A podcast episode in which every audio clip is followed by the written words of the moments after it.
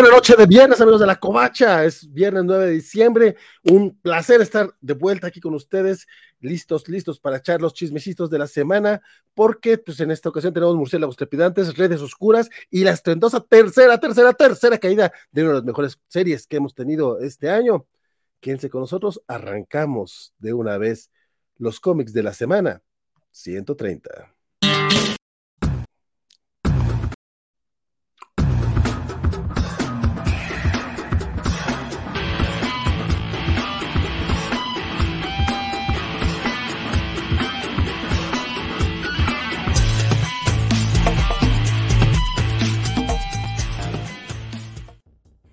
¿Cómo están todos ustedes? Un gustazo estar nuevamente acá. Mi nombre es Valentín García, transmitiendo pues desde mi cueva, acá en, en York, equivocándome como siempre con todos los, con todos los inicios, pero un gustazo estar nuevamente con ustedes. Gustazo saludarte, mi querido Fernando. Dices, hola, un abrazo, amigos covachos. Qué gusto verte nuevo. Un abrazo, mi querido Fer. Gustazo verte también. Don Luchamex se presenta y se regresó Vali pocas semanas del recuento de daños y a un, casi, casi al programa final del año, compadre. Don Fer Cano también se hace presente. Mi estimadísimo abrazote, ¿cómo estás? Y Javier Saurio, el primerísimo que estuvo acá con nosotros, dice, buenas noches, covachos. Les deseo un excelente programa. Les dejo el like y los veo en el recalentado. Pues te esperamos, te esperamos al recalentado mi estimadísimo eh, Javier Sario, siempre, siempre un gustazo tenerte por acá con nosotros, mi buen. Y a quien también me da muchísimo gusto que esté acá con nosotros, como él, él, estuvo aquí semana a semana, estas últimas semanas, y como pues ya, ya, ya, ya, parte, parte, parte fundamental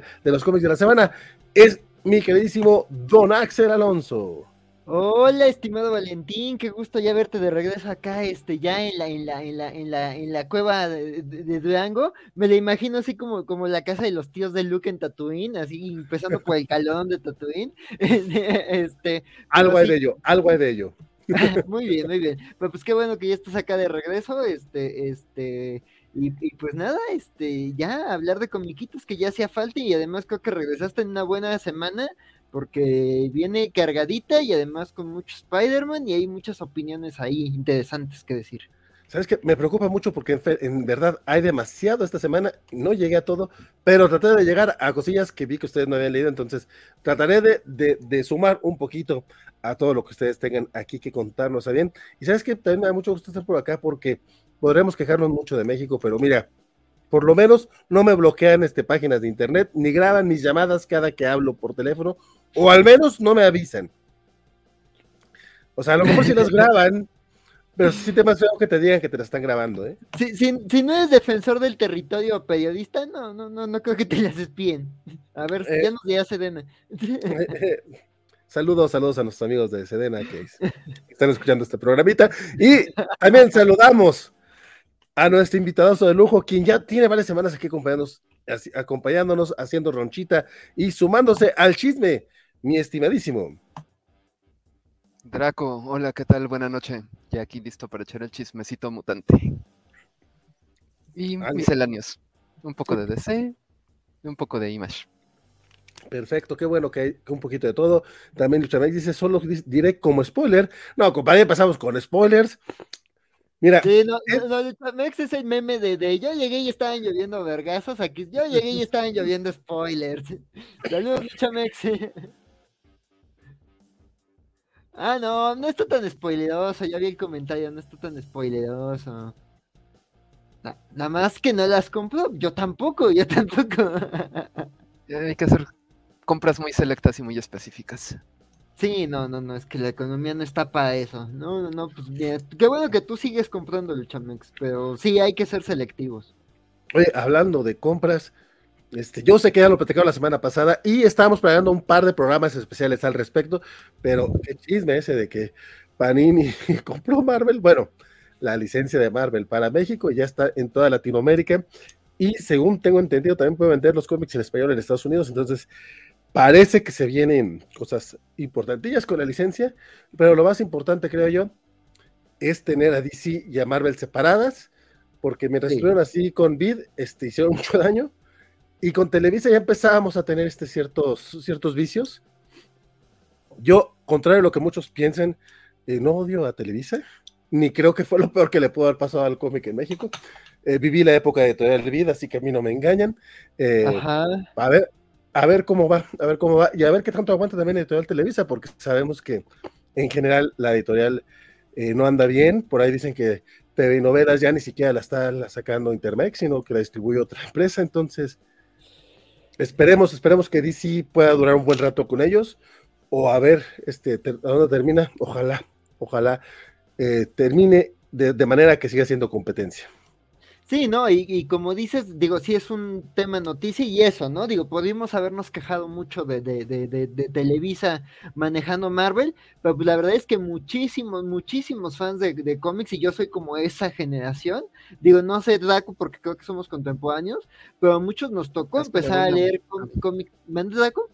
Hazme la buena, ¿no? Yo vengo de las épocas de vida, de la muerte de Superman. Oh, ya, no, eres más contemporáneo mío. Este, no, pues yo, yo estaba chico con la muerte de Superman, pero digamos, ya cuando empecé a comprar mis cómics, pues yo sí fui cuando Televisa los tomó. O sea, ver los comerciales de Venom y de Spider-Man y de Avengers en, en, tele, en Televisa, en la programación, y aparte, pues justo, este, que trajeron, este, eh, bueno, que empezaron a traer Spider-Man, pero que el detonante fue Civil War, ahí como que su, su primer gran momento de, de, de brillar como editorial, este, pero, este, pero pues sí, o sea, sí, sí fueron un partaguas y mucha gente pues sí ha conseguido cosas en, Televisa y pues sí tuvo, tuvo, ah, ah, tuvo sus distintos momentos, sus asegúnes, ahí sus decisiones editoriales este, erradas, pero pues sí, marcaba un momento y pues a ver, ojalá se, ojalá que ya no tienen este a las dos grandes juntas, pues se pongan las pilas con, con DC y ahí traigan cosas interesantes, porque pues también creo que una de sus fortalezas cuando, cuando empezaron a tener Marvel, este, es que, que trajeron cosas desde lo, lo, más popular y lo más mediático, este, hasta luego sí experimentaban ahí con cosas como Mini Marvels o, con Hamlet of Horror, entonces, este, pues sí, o sea, ahí, ahí presentaron muchas cosas, entonces pues hay que reconocerles eso y a ver qué nos, qué nos depara Panini, a ver qué nos depara Panini. Ojalá, ojalá que vengan cosas buenas. Y neta, repito, ojalá que Televisa pueda mantener la licencia de DC un ratito más eso se pero, pero que no la agarre como Vid que la tenía secuestrada. Ah, mira, por lo menos, por lo menos no hizo eso Televisa con Marvel. O sea, recordemos, mucha gente no se acuerda de eso. Hubo un momento en que Vid tenía las, 12, las dos licencias y dejó de publicar DC. O sea, de hecho empezó a republicar en formato media carta lo más viejito que tenía de Batman y Superman y se chingó mientras le daba todo el amor a Marvel. O sea, les valió madre DC definitivamente.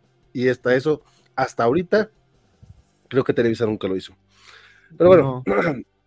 Pues a ver si cae en Mortal Hulk al fin. Ojalá, ojalá tú. Ya con eso me ganarían bastante. Mira, pues ya, ya, van en el tomo 8 en, Sudamérica, entonces no dudo. Eh, Panini, Panini publica ya, va en el tomo 8. Entonces no dudo que en algún momento llegue por acá. Yo por aquí tengo el tomo 6 que me mandaron amigos de, Sudamérica, eh, no más por tener un tomito de esos de Panini, coquetón. Este, esos Chamexes ya pidió la tanda de América Chávez que debía Smash a Panini, a ver si le hacen caso. Este, y pues bueno, vamos arrancando porque ya me pasé de, lanza con, con el chismecito. Este, vámonos de lleno, de lleno ya, arrancando los cómics de la semana, vamos a hablar del bloque DC de la semana.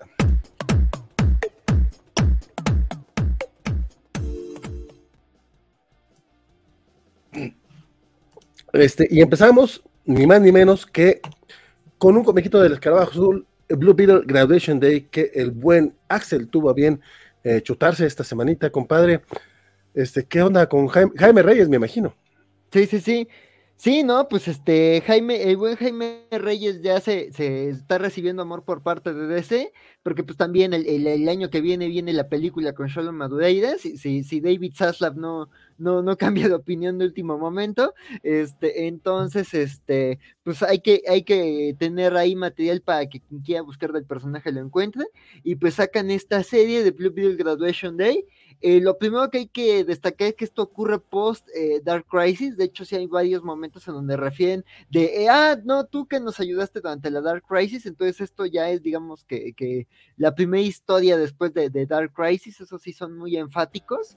Este, y pues básicamente el comiquito se trata de que Jaime Reyes está, pues justo es, el día de graduación de Jaime Reyes en su, en su escuela, este, y pues ahí rumbo a, rumbo al compromiso, rumbo a la ceremonia, ya ven cómo son en las series gringas las, las, las ceremonias de high school con su discurso y todo. Entonces, este, pues mientras va para allá Jaime Reyes, este, se, se activa su, su escarabajo y pues este eh, pierde, de hecho pierde control de, de, de, de, su escarabajo, este, y pues recibe un mensaje en idioma rich, este, y pues básicamente eso es como lo, lo, digo, esto es una secuencia ahí como de introducción, ahí se está enfrentando junto a un super, un supervillano ahí con capa, pero pues eso es más bien, a lo mejor vamos a ver al personaje después, pero eso no lleva a ningún lado ahorita, este, y pues básicamente eh, eh, recibe un mensaje como de los Rich, que para los que yo la verdad no estaba tan involucrado con el personaje, lo más que sé de su lore es por Justicia Joven, pero pues dijo, uh, justo, si lo único que conoces de él es la segunda temporada de Justicia Joven, pues lo vas a entender, básicamente los Rich, que es esta especie alienígena invasora que son los que crearon el escarabajo, al menos eso pasa en la serie, este, pues eh, eh, son una fuerza invasora, y pues aquí sabemos que, que aunque ya ha derrotado al Rich en otras ocasiones, pues aquí van a intentar de nuevo invadir la Tierra, este, entonces, pues, pues eh, recibe ese mensaje, este, o al menos eso se nos va develando a lo largo del número, que pues básicamente ahí hay cierta intención del Rich por, por atacar la Tierra, pero pues también esto se, se involucra con, con, esos hechos derivados de, de, del día de graduación de Jaime Reyes, como el hecho de que pues no va a irse a la universidad inmediatamente, de que quiere tomarse un tiempo de, de descanso, él porque está comprometido con su vida superheroica, pero pues los papás lo ven como que está teniendo una crisis, entonces como que los papás, así buenos papás este eh, latinos de clase trabajadora, como de mijito, tú, tú no eres rico, tienes que estudiar o trabajar, o sea, sí, sí, sí, sí no, no, no podemos mantenerte en un año de búsqueda de de tu identidad, ¿no? Entonces, este, se la sentencian al pobre Jaime Reyes, y pues eh, la verdad es que, digo, aunque así descrito creo que pasa muy poquito, la verdad es que sí está muy bien llevado esto, este, este, este, estos dos conflictos que tiene Jaime Reyes, porque también por ahí pues vemos cómo, cómo Superman aparece en, en cierto momento de la historia, este, y justo como que aporta un poquito a esas dos incertidumbres que tiene Jaime Reyes, ¿no? Eh, ¿Qué muestro de Superman? Porque este, ahí hubo un panel que compartí yo y que también compartieron en las redes covaches que me dio mucha risa, de, justo lo estaba leyendo y dije, ah, mira, su, Superman comiendo un elotito preparado, este, ahí en, en, la casa de la familia Reyes, entonces dije, ah, no, me, me, me, dio mucha risa el panel, este, porque además ahí me encantan los elotes y los esquites, entonces sí como que dije, ay, qué padre, es, este, que este, esta imagen de Superman está para el recuerdo. Sí, me representa. Me representa, sí, sí, sí. Superman representándome durísimo. Este, porque además, pues justo en el cómic de Oscar Pinto, Brian K. Bowen y, este Paco Hagenbeck, pues también está Superman comiendo tamales. Entonces, como que me dio risa y dije, ah, Superman comiendo derivados de maíz. Este, entonces, pues mira, la verdad la historia, ajá. A mí me causa algo de conflicto porque si tiene una mazorca, o sea, tiene el, el elote completo, ¿por qué está agarrándolo con la mano? O sea, o, sea, o, qué está, o sea, no, no, entiendo por qué se está metiendo elote, con, o sea, ¿cómo? ¿Lo arrancó o, o qué? No, no sé. Le está limpiando, se le está tapando muy kawaii, así como de, ay, no mastico con la boca abierta. Ah, ok, ok, ok. No sé, no sé, no, yo eh, lo, lo, lo publicamos, eh, bueno, lo publicó Vale, y sí, eso fue, un cuestionamiento muy, muy de, de que está, está vomitando, se lo está metiendo, ¿qué, qué está haciendo Superman? Sí, eh, el, a eso voy también, por eso quería mencionar. La mente del mexicano. Superman. No, porque en, además. En, en, Facebook decía que lo publicó Axel. Ah, no, sí, claro, pero pues yo no hice la labor mecánica, digamos. Yo pensé el post, pero no hice el darle publish. Este. Este, pero ya estamos revelando mucho de, de, de, la covacha. Este, no, yo mencionaba también este panel porque aunque la historia me gustó, la verdad es que el dibujo sí está malillo. O sea, este, este panel de Superman sí es como la muestra de que el dibujo hay cosas que, que no sabe resolver. O sea, la acción no está mal, pero los rostros y, ciertas cosas como que no, no, me terminan de convencer, las acciones están raras, o sea, justo este, este panel de, de, Superman que está aquí abajito, este, el de, de, abajo de con la mamá de Jaime Reyes, sí está, es una, una cara de Superman muy rara, entonces sí, la verdad es que sí decía, o sea, otro dibujante, aunque no sea el dibujante superestrella, o sea, no, no todo lo puede hacer este, este, este, ¿cómo se llama? Este, este Jorge Jiménez o Dan Mora, pero este, No, solo son dos humanos, ¿no? Pero pues sí, como que otro, artista creo que lo hubiera este, hecho distinto, pero pues también creo que este, buscaban, digo, no, ahorita no sé quién, quién hizo el arte, este, y aunque no es un mal trabajo a nivel general, sí creo que hay paneles en donde no es el mejor dibujo, y creo que e, esas confusiones que tenemos como de, de, de, Superman comiendo elotes, como que está eso, ¿no? También algo que, que voy a hablar más adelantito, eh, eh, en otra sección de, de, este programa, es eso, ¿no? Cuando estás inmerso en cierta cultura, pues hay cosas que nos chirren muchísimo y que dices, tranquilo, ¿no? Es una pequeñez, pero dices, es que yo lo veo muchísimo, yo lo veo muchísimo y, me saca. Entonces sí, como que eso se me hizo un poco raro, pero pues el momento me dio ternura, como que la interacción con la familia Reyes está simpática y, justo hay un momento de, de, estos dos superhéroes conversando que creo que vale mucho la pena. Entonces la verdad es que se me hace un cómic muy interesante, creo que si tienen, este, eh, hay lectores jóvenes, así como entre sus 15 y 18 años, hay como en esa etapa de incertidumbre, creo que esta es una lectura muy bonita. Y pues sí me dejaron, me quedé con ganas de ver cómo avanza la historia, entonces sí creo que sí le voy a estar dando la oportunidad a esta, a esta mini sobre Blue Beetle y a ver qué tal le va el año que viene a la película. Oye, un, detalle que, me agradó, sobre todo porque ya, ya había ahorita unos diálogos en español donde se nota que el escritor sí, sí sabe español o sí le pidió a alguien este, que le revisara los textos. Este, pero cuando, Superman habla en español, este, sí lo estoy escuchando como con acento eh, gringo medio cortado, ¿no? Eh, Puedo llevar algunos a casa, a casa para mi esposa. No sé, como que. Como que está. Como que. igual es idea mía, pero como que la sintaxis está un poquito.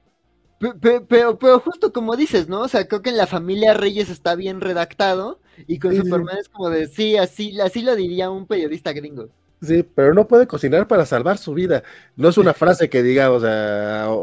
Es una traducción literal de, de, de, Sí, sí, De hecho, vamos a ver los, los, autores, nomás por no dejar. Ajá. Este, ¿Dónde vienen? Vienen hasta el final, a lo mejor. Creo que sí vienen hasta el final. Este, este es un cómic preámbulo, ¿no? Al, al, a la nueva serie. Sí, sí, creo que es como una miniserie previa. Creo que van a ser cinco números. Josh Trujillo y Hernán Gutiérrez es el artista. Josh Trujillo y Hernán la serie regular? Ah, no, no, es, no es regular. Ah, ok, perdón. Okay. creo, que, eh, creo, que, ahí dice uno de seis. Ah, serie limitada, ya, ya, perdonen ustedes. My mistake. Pero bueno, ahí está Blue Beetle, que, que arranca prometedor, por, al parecer. Sí, la verdad. Me late, me late. Este, y pues bueno, que no sé qué tan bien arranque. Falta algo de ¿Algo de qué? No sé, Superman, Batman, Maravilla. Pues que luego sí hace falta algo que no sean como Superman, Batman, La Mujer Maravilla, Flash, Green Lantern. Ah, claro. Este, pero ahorita sí vamos a hablar de todos ellos, yo creo, porque tú te aventaste un one shot que se llama Dark Crisis Warzone. O sea, yo pensé que ya se acababa esta cosa. ¿Qué pedo? No, no, el chiste es este, seguirle alargando porque pues hay que vender el evento. No sé, es que sí es una cosa muy rara.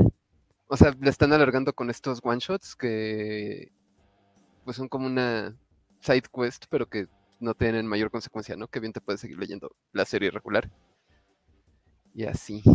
Pero este pues dicho lo cual, este, este es bastante. Como que intenta setear un par de personajes, pero no sabes si los vas a ver realmente en algún punto futuro. Quiero pensar que sí.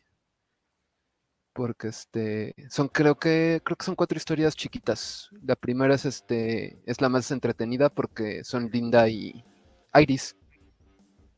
Que están este. en medio de la batalla campal en el Salón de la Justicia. Y entonces pues tienen que salvar unos niñitos. Bueno, este, como que se encuentran, saltan un chistorete de que sí, seguramente encontraron a Barry y inmediatamente Barry se tuvo que ir a salvar el universo. Este. Y pues. O sea, es una viñeta medio linda acerca de qué están haciendo Linda y Iris en ese momento. Pues está entretenidilla. Eh, luego saltan a Jim Corrigan, que realmente no sé qué estuviera haciendo últimamente porque el universo se ha contraído bastante, entonces ya no ves como a los... Ah, oye, es, esa historia de Linda este, la escribe Jeremy de la Justicia. Y...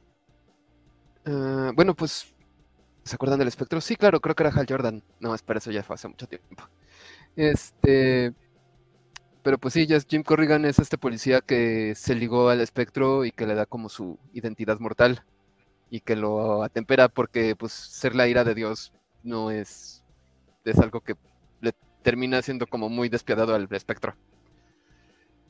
Entonces, aparentemente, aparte el espectro está siendo controlado por razones eh, por esta energía oscura. Entonces Raven le está intentando aplicar un exorcismo, pero lo único que hace es como aplacarlo para que Jim Corrigan entre al, espectro y puedan este, fusionarse otra vez. Y se supone que, y supongo que en algún momento volverán a aparecer y se le dará continuidad, tal vez. O si no, simplemente es intentarle darle un poco más de profundidad a Dark Crisis. Y pues así sigue. Hay una historia de los linternas verdes, una de las Amazonas, y una de Red Canary, que es un personaje nuevo. Creo que es como lo más relevante también, que es este, conoce a Daina, entonces conoce a, la, a su inspiración. Este, pero pues sí, ya que ya queremos que acabe esto, pero pues parece que lo van a hacer coincidir con el 20 de diciembre, así de, mira, aquí está tu regalo de Navidad. Ah, qué bueno, al fin acabó esto. Ya, a lo que sigue. Em, eh, pues, esperemos que ya empiece Dawn of DC y los títulos buenos sigan siendo sigan con su calidad y nos den nuevos títulos que estén padres. Lapidaria, lapidaria la frase del buen Draco Omega aquí con, con el Dark Crisis. No digo que no, no opine igual, pero lapidario el muchachón. Y pues bueno, este, antes de saltar a, la sopa de murciélagos de la semana, este, toca hablar de Monkey Prince número 9, esta serie que nada más dice serie limitada, pero no, no han dicho cuántos números. Ya van en el 9 y el buen Axel se lo aventó. Sí, sí, sí. Pues, pues mira, eh, creo que yo soy el que más ha seguido Monkey Prince, este, pero pues ahí, este, del buen Jane Lang, pero pues ya la audiencia de los cómics de la semana saben que pues el buen Jen sí es, es muy estimado por la gente de, de, de por la mesa covacha. Entonces, pues, pues, pues mira, la verdad es que lo primero que hay que decir es que la serie se ha mantenido muy divertida, muy interesante.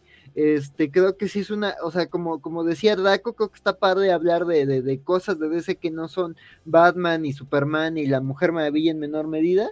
Este, sobre todo Batman, este, este, entonces, pues se agradece ese tipo de propuestas, ¿no? Además de que pues es un superhéroe joven, este, para público joven y que creo que ha sabido funcionar muy bien. Y, pues nada, este, eh, Yang sigue ahí experimentando con sus aventuras desde el hijo del rey mono en el universo DC. Y pues ya, eh, no recuerdo si hablamos del número 8, que es el cierre de la aventura con Aquaman. Este, y pues básicamente terminaba con, con el príncipe mono aprendiendo a dominar el báculo de, de, de, de su papá, que pues como sabrán es la inspiración para el báculo de Goku. Este, entonces, este, este, este, pues ya, y, pues con la familia mudándose a, a, a, Metrópolis y con una invasión demonio inminente, ¿no?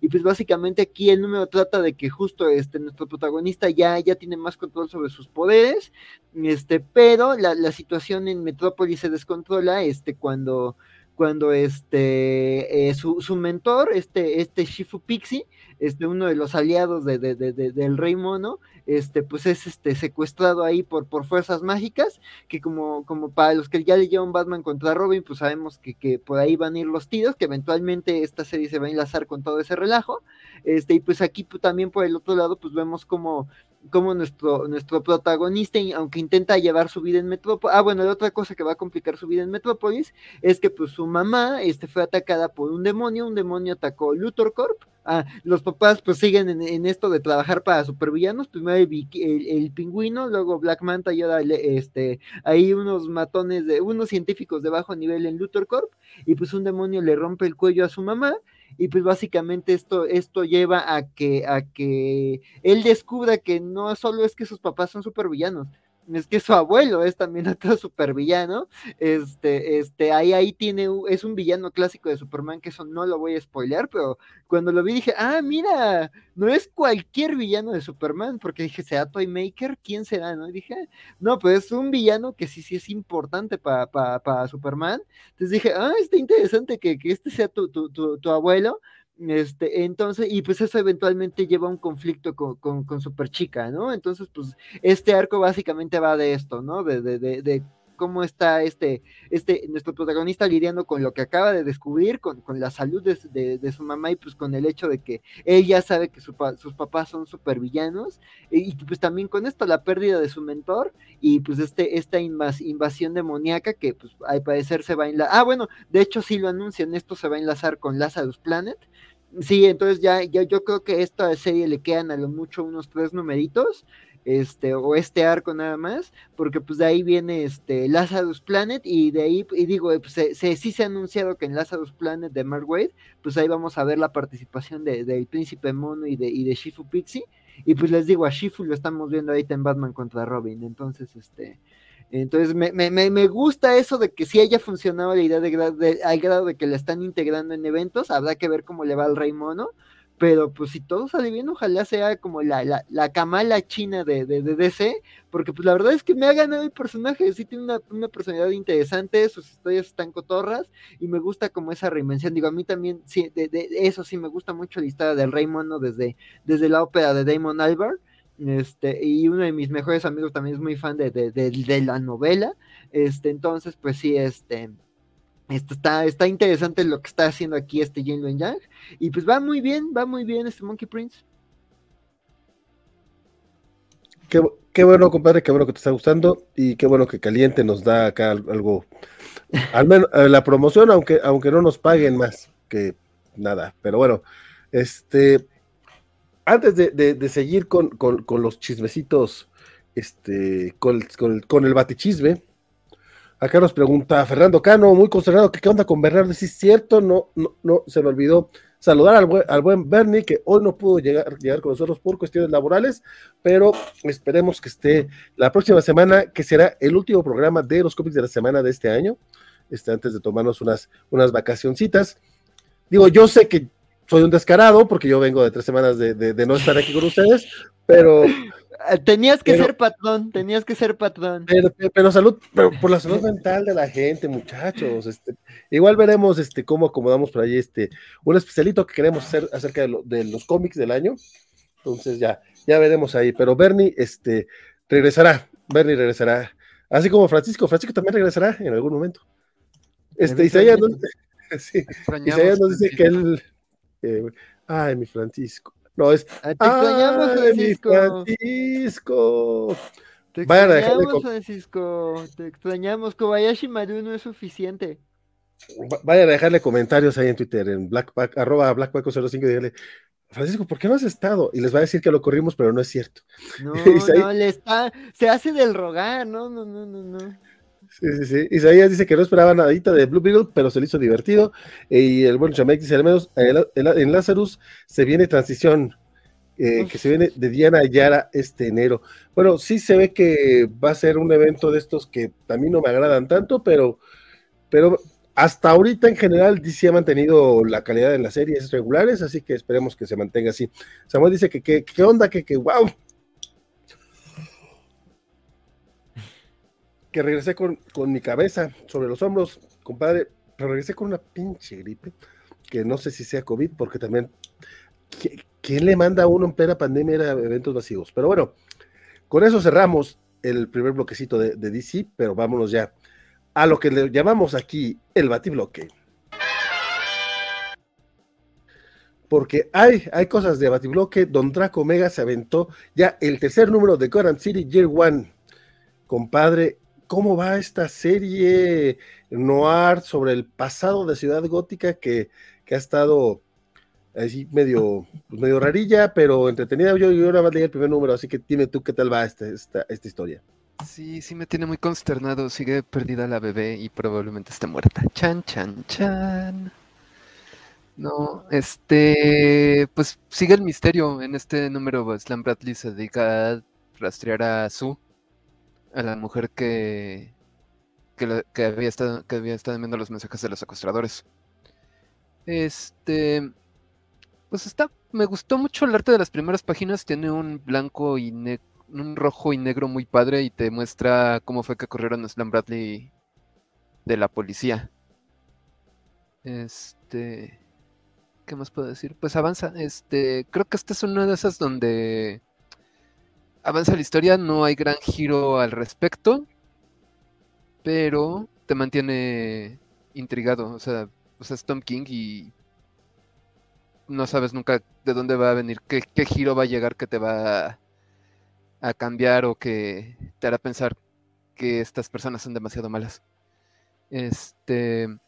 Ah, de hecho, sí está asesinando, así como ha asesinado a Adam Strange. Bueno, el.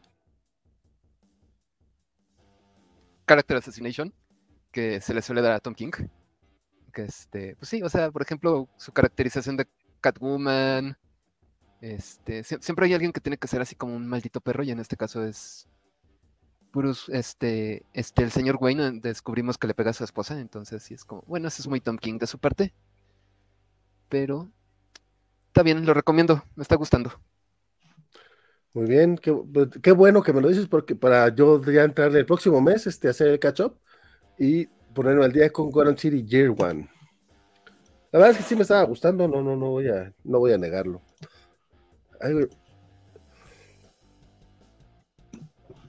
Les digo que realmente ando como con mucho. ¡Ah!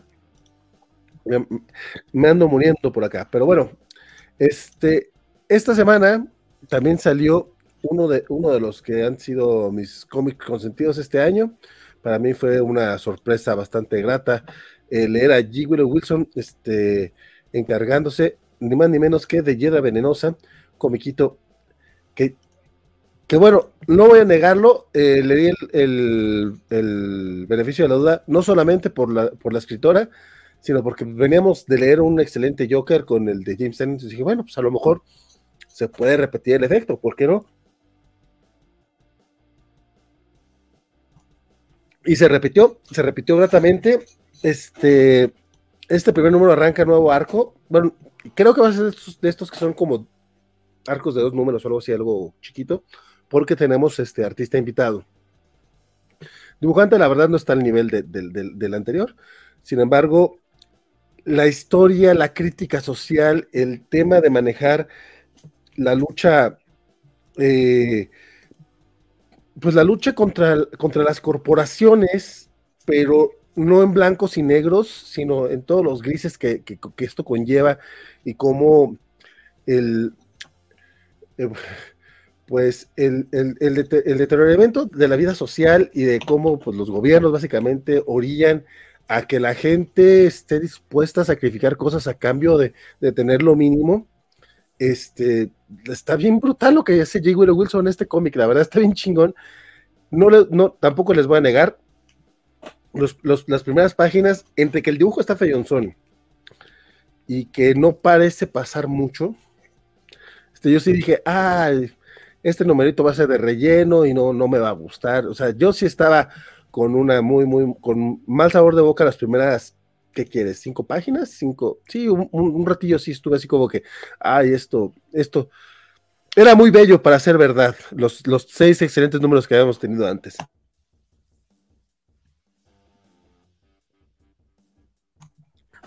Silencio para hacer la emoción. Pero no, este, la verdad es que todo mejora. Eh, y el cómic este, va de, menos a más, se pone muy, muy, muy bueno. Básicamente es eh, Pamela llegando a, pedir trabajo a una empresa pero, que se llama Future Gas, pero nos explican por qué. O sea, estaba, eh, llegó a un lugar donde está esta empresa y vio a un, uno de estos seres este, de, de, de planta que parecido a los que creaba el Floronic Man, a quien recordarán ustedes, y si no recuerdan, pues aquí va el spoiler del número anterior, eh, Pavel la mató, entonces pues no sabe ella qué onda con esto, quiere investigar, conoce a la gente que vive ahí, y de hecho ella dice, no, no se preocupen, yo voy a acabar con Future Gas y voy a ser la heroína, y todo el mundo, no, no, espérate, espérate, espérate. O sea, si nos están envenenando, pero ahora tenemos seguro social, ahora tenemos este eh, actividad económica que, que, en este pueblo pues, no había. Entonces, sí te pone un poquito así como que entre la espalda y la pared la situación, que yo creo que pues mucha gente este, ha estado en esa situación, ¿no? es que, güey, o, comemos o nos morimos, o sea, digo, De dicho de esa manera suena bien estúpido, o evidentemente tiene, si no comes te mueres, pero, o sea, o trabajamos para tener dinero para poder comer, porque pues así es, así es la vida, así es este, la sociedad en cualquier parte del mundo, hasta donde yo sé. Entonces, está padre, lo, bueno, no está padre, está bien culero eso, pero está interesante la manera en la que G. Wilson nos, lo pone en, un cómic de, pues de, superhéroes, bueno, de, villana en este caso, de Yara Venenosa, una ecoterrorista que, que se enfrenta con dilemas morales que, que la verdad yo, yo, no esperaba verla, o sea, creo que sí está llegando a otros temas más allá simplemente de la, de la ecología o del tema del calentamiento global o de, de, lo que uno supondría a lo, a lo, que se tendría que enfrentar y ya era venenosa. No, ella se va.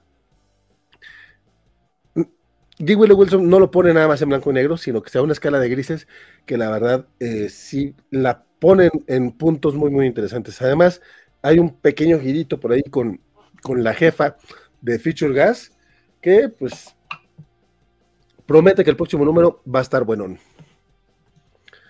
Eso sí, no, no ha sido mi. No ha sido mi cómic favorito de Poison Ivy hasta ahorita. Eh, no, a lo mejor en comparación a los otros no es el, mejor, pero está muy, muy bueno y está. No me gusta repetir la palabra interesante porque suena como que el, la muletilla que uno tiene ahí cuando ya no sabe qué decir, pero es que en serio aquí sí aplica. Si no han estado leyendo Hiedra Venenosa, deben estarle echando el ojo. Y se lo digo a ustedes dos que lo estoy mal mirando, muchachos, que no, que no, no siguen Hiedra Venenosa. Ah, pero ¿qué tal Batman? No se pierden al, a la rata alada, ¿verdad? Ya, hoy me, hoy me, vendiste muy bien, Ivy. Ya espero llegar a siguientes números de Ivy. yo creo que es hipócrita leer Batman y no estar leyendo Ivy. Bueno, yo creo que a, yo creo que a ti, Ángel, particularmente sí te gustaría mucho, la verdad. Creo que sí sería tu tipo de cómic. Sí, pero, bueno, hablando de, de, Batman, ahora sí que del antagonista de Ivy, porque es el millonario que, que, que prefiere golpear enfermos mentales, este, pues vemos que, que, que, que pues, ah, ay, pues este número fue, fue, fue la comidilla de internet, también no, no había manera de, de, de, escapar a lo que pasa en este número, porque sí, fue, fue de, al menos en el internet eh, comiquero, creo que sí estuvo bastante comentado y memeado este, este Batman yo estoy, yo estoy tan alejado de todo, o sea, realmente me he enterado de muy pocas cosas. ¿Por qué es importante esta? No es importante, es comentado. Bueno, porque es comentado. Güey, no sé qué pedo, no sé qué pasó en Perú. Me enteré qué pasó en Zacatecas, que está culerísimo. Pero en el tema de los cómics, de plano estoy muy, muy, muy, muy perdido. Cuéntame por qué comentaron el Batman. No, qué bueno que estás más enterado de lo de Zacatecas y de Perú. Lo de Batman es, muy bobo. Este, pues básicamente, eh, eh, cierra aquí su, el arco de Failsafe, eh, eh, esta historia introductoria este, este, de, de, de, de, lo que va a ser su run en Batman. Y pues eso, sabemos que Batman siempre tiene un flan, pero pues que los flanes luego se le salen de control. Este, pues Failsafe es eso, un flan que se le salió muy de control un, robot creado para destruirlos y Batman se salía de control y pues por culpa del pingüino ahí este este muriendo a bueno este culpando a Batman de su muerte pues eh, activó el, robot este y pues eh, eh, básicamente teníamos a Batman este bueno a Faceif ahí derrotando a toda la Liga de la Justicia y pues Batman este en el espacio intentando luchar con él y pues el, el cómic acababa con con Batman este a punto de caer a la Tierra pues es, es, es Batman, entonces se salva, ¿Cómo, ¿Cómo, se salvó? Seguramente tenía repelente antigravedad o este, este alguna cosa, no, pues la manera en la que se resuelve esto, pues es lo que, lo que ha generado discusión, porque pues básicamente Batman este, se nos explica el motivo de, de, de por qué usa los calzones afuera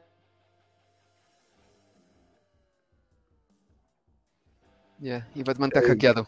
¿Qué pasó? ¿Qué pasó? O sea, de plano, eh, que no quiere que, que, Axel nos cuente, pero tú, mi querido Draco, ¿por qué utiliza los, los calzones de fuera Batman? Cuéntame. Claro, por si necesita tapar los hoyos en su máscara de oxígeno. Tiene todo el sentido del mundo. Este, pues sí, esto se siente muy como el regreso del Batman de Grant Morrison, que siempre tiene un plan y que todo lo puede, hasta entrar a la atmósfera sin ningún tipo de protección más la que le da su batitraje. Sí, está muy exagerado. Eh, Pero no sé si Literalmente. Axel quiera continuar. Ay, perdón, me corté, me corté. ¿Ya me escuchó? ¿Ya te escuchas? De hecho, nos decía ya el buen Draco por qué trae sus calzones de fuera, básicamente para poderlos usar como, como máscara en caso de que tenga que entrar por este caer desde el espacio. Sí. Güey, eh, digo, está muy mamón, pero esto ya es el absurdo. O sea, hay gente que, que cuando Batman hace esas cosas no se lo toman de manera absurda y se lo toman en serio. Qué bueno que Zdarsky se lo lleva al absurdo, ¿no? Bueno, No, No- es que- Queremos creer, seguimos creyendo en Sedarsky.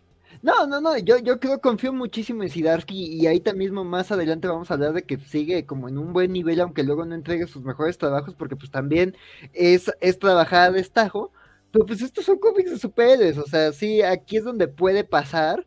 Y pues, o sea, Batman literalmente viste armadura argumental, o sea, sí está muy tirado de los pelos, pero pues eso, ¿no? O sea, si no estaríamos leyendo autoficción o lo último de, de, de Michel Houellebecq. O sea, sí, ajá. si, si, si queremos realismo, pues no, no, no, no No. leemos Batman, ¿no? Pero, pero, digo, está cotorro y hay gente que también se toma en serio cualquier tontería. Estaban enojados porque, pues aquí, Failsafe vende, vence a Superman. Es como, están arruinando a mi personaje. Y es como, güey, tranquilo, relájate. O sea, es, así son los cómics de superhéroes. Esto lleva pasando casi un siglo, tranquilo. Los niveles Pero- de poder varían de acuerdo a quién, de quién es el título. Sí, sí, sí, ya lo decía Stan Lee, o sea, las peleas de superhéroes se resuelven porque pues, el guionista dice, este ganó y ya. Entonces, Ay. este, si es la misma gente que no se enoja cuando, cuando es Batman el que, el que le gana a Superman en Dark Knight Returns, entonces, mira, ya después de esa fue cuando dije, pues ya, chingue, hagan lo que quieran, total, no los voy a leer. Bueno, este sí lo voy a leer, claro, pero you know what I mean.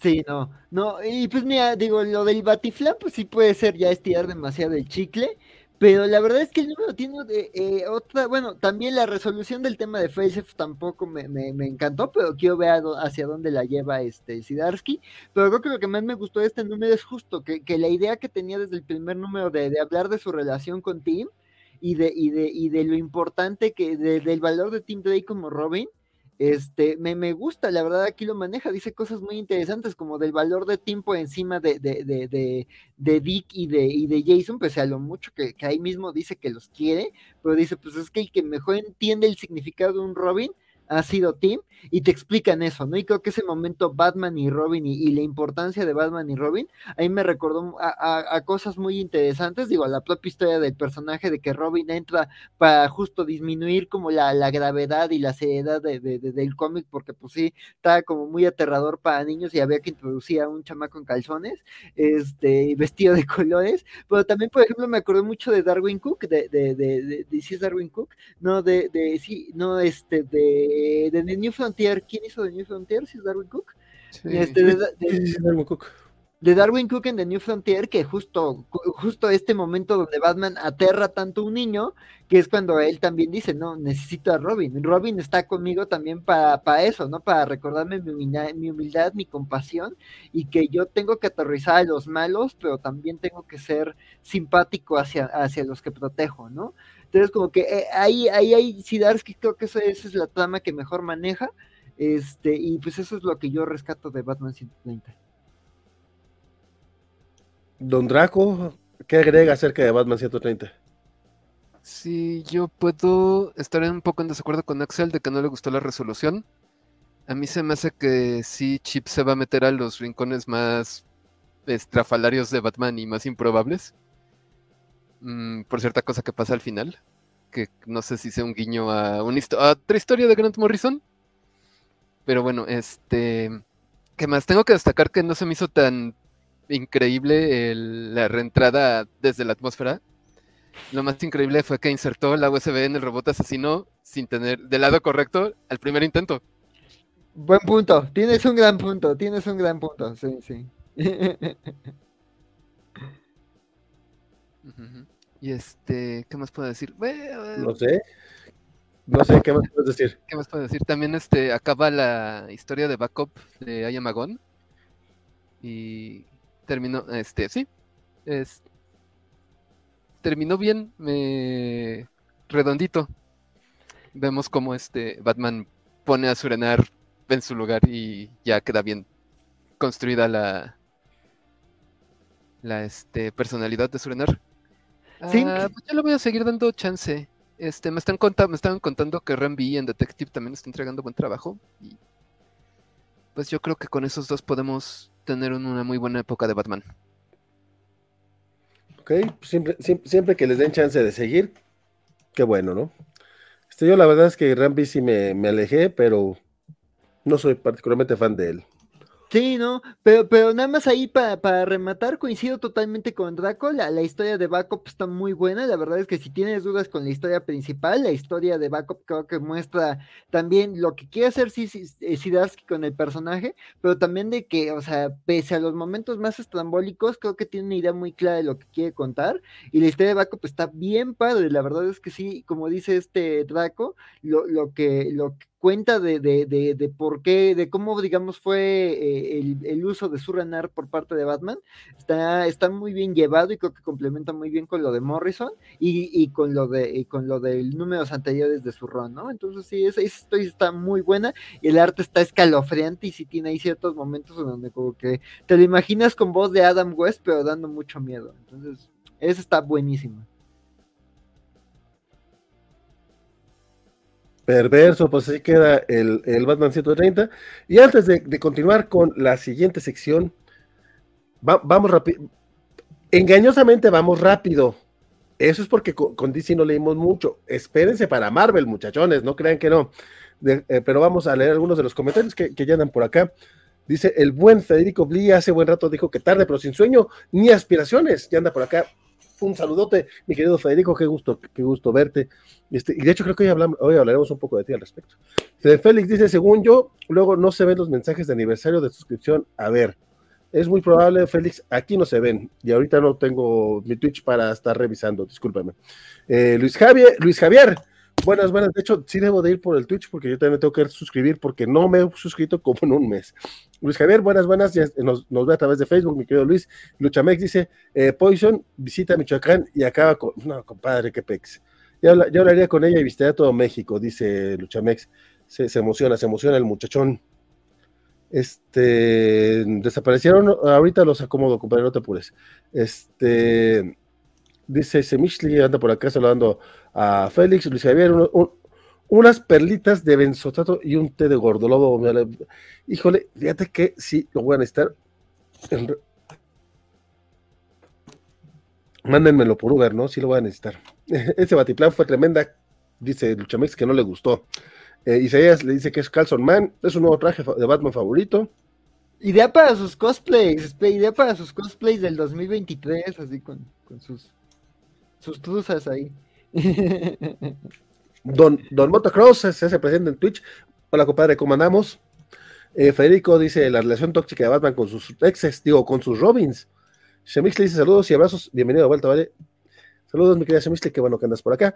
Eh, y ella está también a través de Twitch y en YouTube. Eh, Neira Cruz se presenta y dice: Hola, soy nuevo en el mundo, en el mundo del, de los cómics, pero yo como, como dos veces que los descubrí. Ah, pues un gusto, Neira. Ne Neira Cruz, Kai Miguel. Neira es apellido, pero bueno, don Miguel, muchas, muchas gracias por seguirnos. Qué bueno que, que nos descubriste y espero que, que, te esté gustando el contenido que estamos haciendo aquí en la Covacha. Este... Todas las semanas hay grandes cómics, entonces, pues.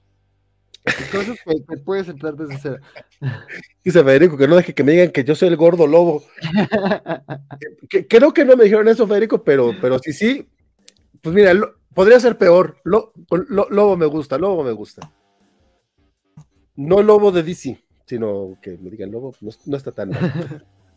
Pero bueno, con eso, con, con, eso cerramos los comentarios este, de este bloquecito. Arranquémonos de lleno con Marvel, que viene cargado. Y aparte me acaban de recordar que, que no agregué, que se me olvidaron dos en la lista. Entonces, uff, el bloque mutante va a estar sabroso. Arrancamos los cómics Marvel de la semana.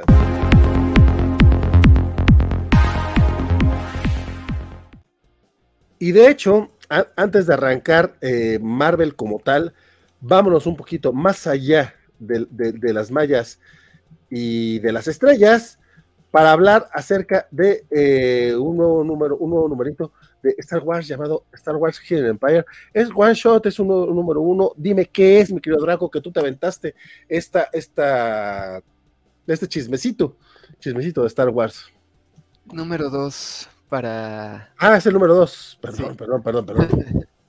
es, que, es, que, es que no venía cuál era.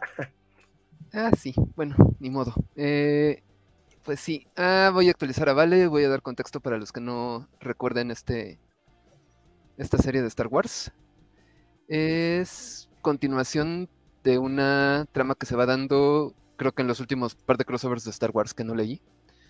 Pero se trata de. ¿Se acuerdan de Kira? Sí, la, la, novia de Han en, la, en Ah, de la, de, la madre de los dragones. Sí, calicia espacial. Es la calicia espacial, sí, exactamente. Y lo que pasa es que en este momento en la historia se está enfrentando al emperador, quiere acabar con los Sith. Creo que por encargo de Darth Maul. No me queda muy claro cómo va la secuencia de eventos, pero el punto es que el emperador ya se enteró de que existe y entonces ya mandó a Darth Vader a cazarlos. Y lo que va a utilizar Kira para poder hacerle frente al emperador es una cosa llamada la caja fermata, la jaula fermata, que se supone que sacó a un Lord Sith del tiempo y el espacio y entonces está intentando recuperarlo. Y pues eh, se desarrollan los planes de Kira. Ah, están intentando sacar a este Sith de la caja y aparte se demuestra que Kira también tiene muchos planes para mantenerse a un paso adelante del emperador aquí huyen una, a una safe house donde tiene una flota bastante choncha para poder seguir haciéndole la guerra al emperador. Y te demuestra que Kira parece ser bastante más buena de lo que pensabas o de la, después de la traición que le hizo a Han en esa película tan memorable de Star Wars. Está entretenido y pues vamos a ver a dónde termina. Sabemos que esto seguramente no va a terminar bien para Kira, pero pues ese es el problema de los cómics de Star Wars, ¿no? Que están atrapados por la continuidad de Star Wars. Sí, no, no, nunca vimos, a, bueno, nunca vimos aquí en la película más allá de solo, entonces pues, quién sabe, o sea. Y por eso dije, es que me tenía mucho con el pendiente y dije, ¿qué habrá sido, qué habrá pasado con Kira? Tengo que saber. Y aquí estamos.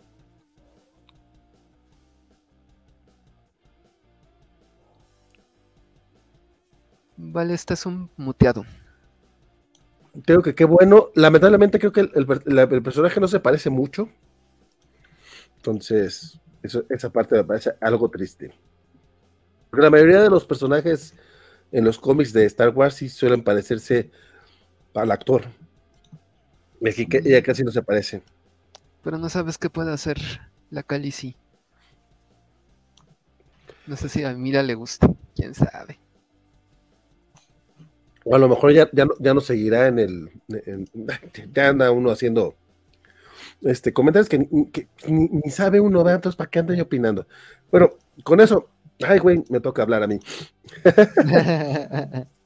Por eso, este, vámonos, vámonos, vámonos, vámonos al bloque arácnido, porque viene bastante también, bastante cargado. Pues, eh, generalmente nada más hablamos de Amazing Spider-Man, esta semana no hubo Amazing pero hubo cómics de la araña.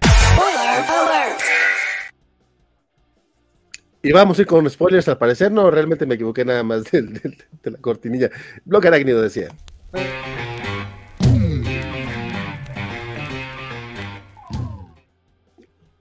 Y antes de arrancarnos con, con el hombre araña de verdad, vamos, vamos a arrancarnos con el hombre araña de los dos universos, porque pues, antes, primero era del universo Ultimate, algo de eso se habla en otro comiquito, este, pero Miles Morales estrena serie, este, y aparte, híjole, la verdad es que este sí me gustó, eh, eso, eso me, alegra mucho, porque la verdad es que lo que había leído con Saladin Ahmed, no lo leí de corridito, o sea, realmente leí los primeros números, luego leí la saga de los clones y así,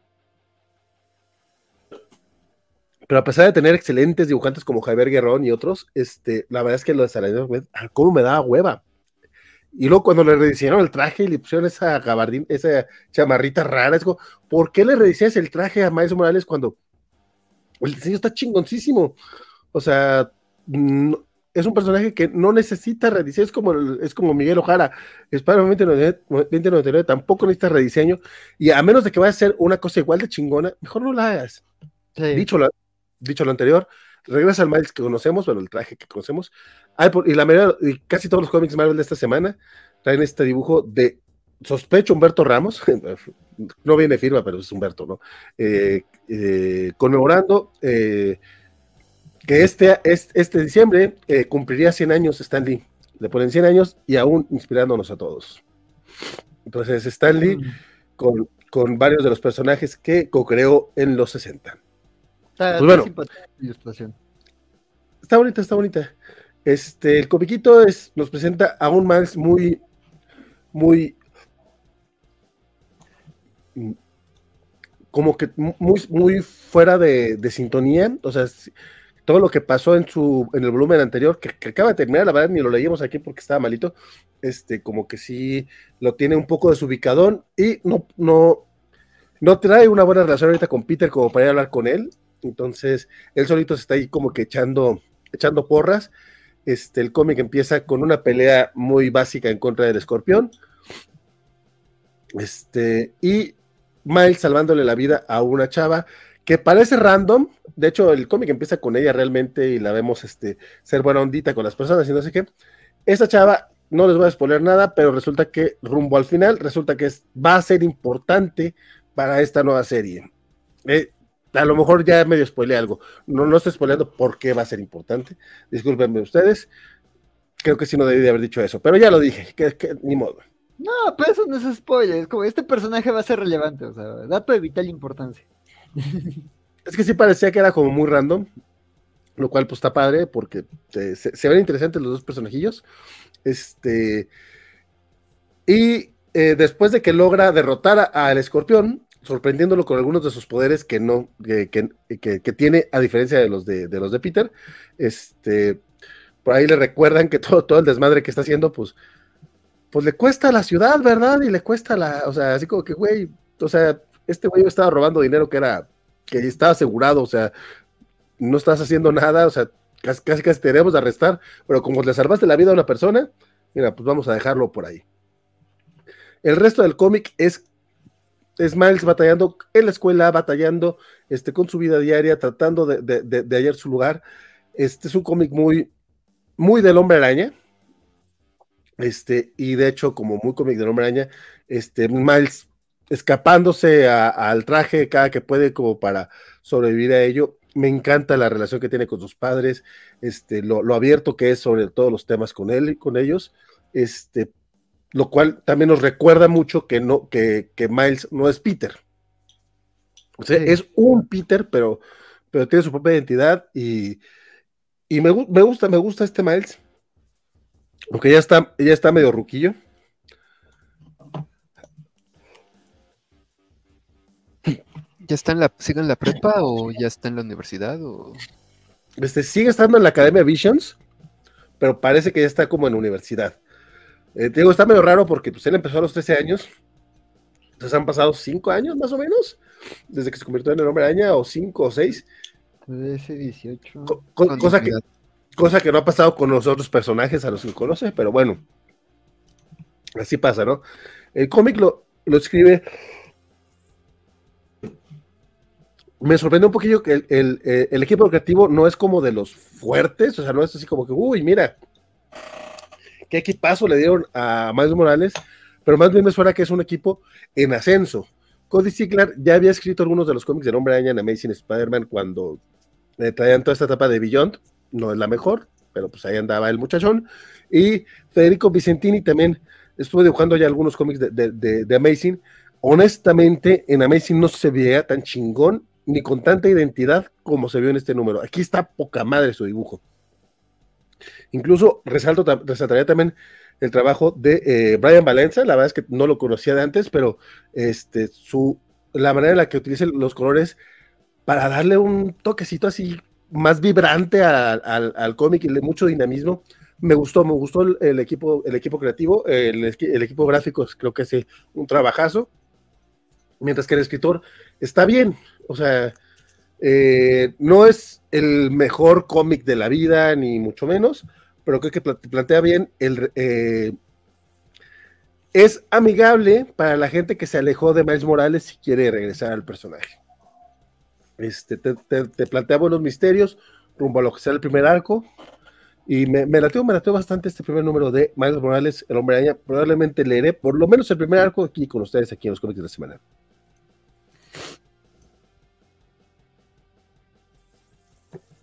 Pero sé que, ay, güey, ni siquiera, ni siquiera le puse, no puse el bannercito, pero todo este rato estoy hablando de Miles Morales Spider-Man. Este, creo que se habían dado cuenta. Sí, sí, sí. Eh, y pues yo sé que, eh, creo que nadie más en la mesa lo leyó, pero se los recomendaría si, si tienen tiempo el, próximo mes. Sería rápido el primer número, es agradable eh, a la lectura y todo, todo eso, o sea, creo que sí, este, mucho más destacable que lo que habíamos visto en el volumen anterior. Este, Está bien. Sí, es, habrá que darle una oportunidad. Sí, no, la verdad es que desde, desde Bendis no, no, me gustaba. O sea, yo, yo sí me alejé bien gacho de, de Miles. Sí, no es un personaje que siga, pero no sé, podría ser una buena oportunidad. Este, y esta semana arrancó un evento arácnido. Eh, lamentablemente yo no le entré, pero sé que ustedes sí, sobre todo este, bueno, los, dos, los dos, de hecho, lo entraron. Se trata de Dark Web, este, que lo, escribe Seb Wells, que es el escritor regular del Hombre Araña, y lo dibuja Adam Kubert. Entonces, cuénteme, cuénteme, don Axel, ¿qué tal este primer numerito de, primer numerito de La Red Oscura? Pues mira, lo primero es que el, pues muy bien Adam Kubert, el arte está, está, está bien, está, eh, eh, eh, cumple tanto en su parte heroica como en los momentos de, de, calma antes de la tormenta.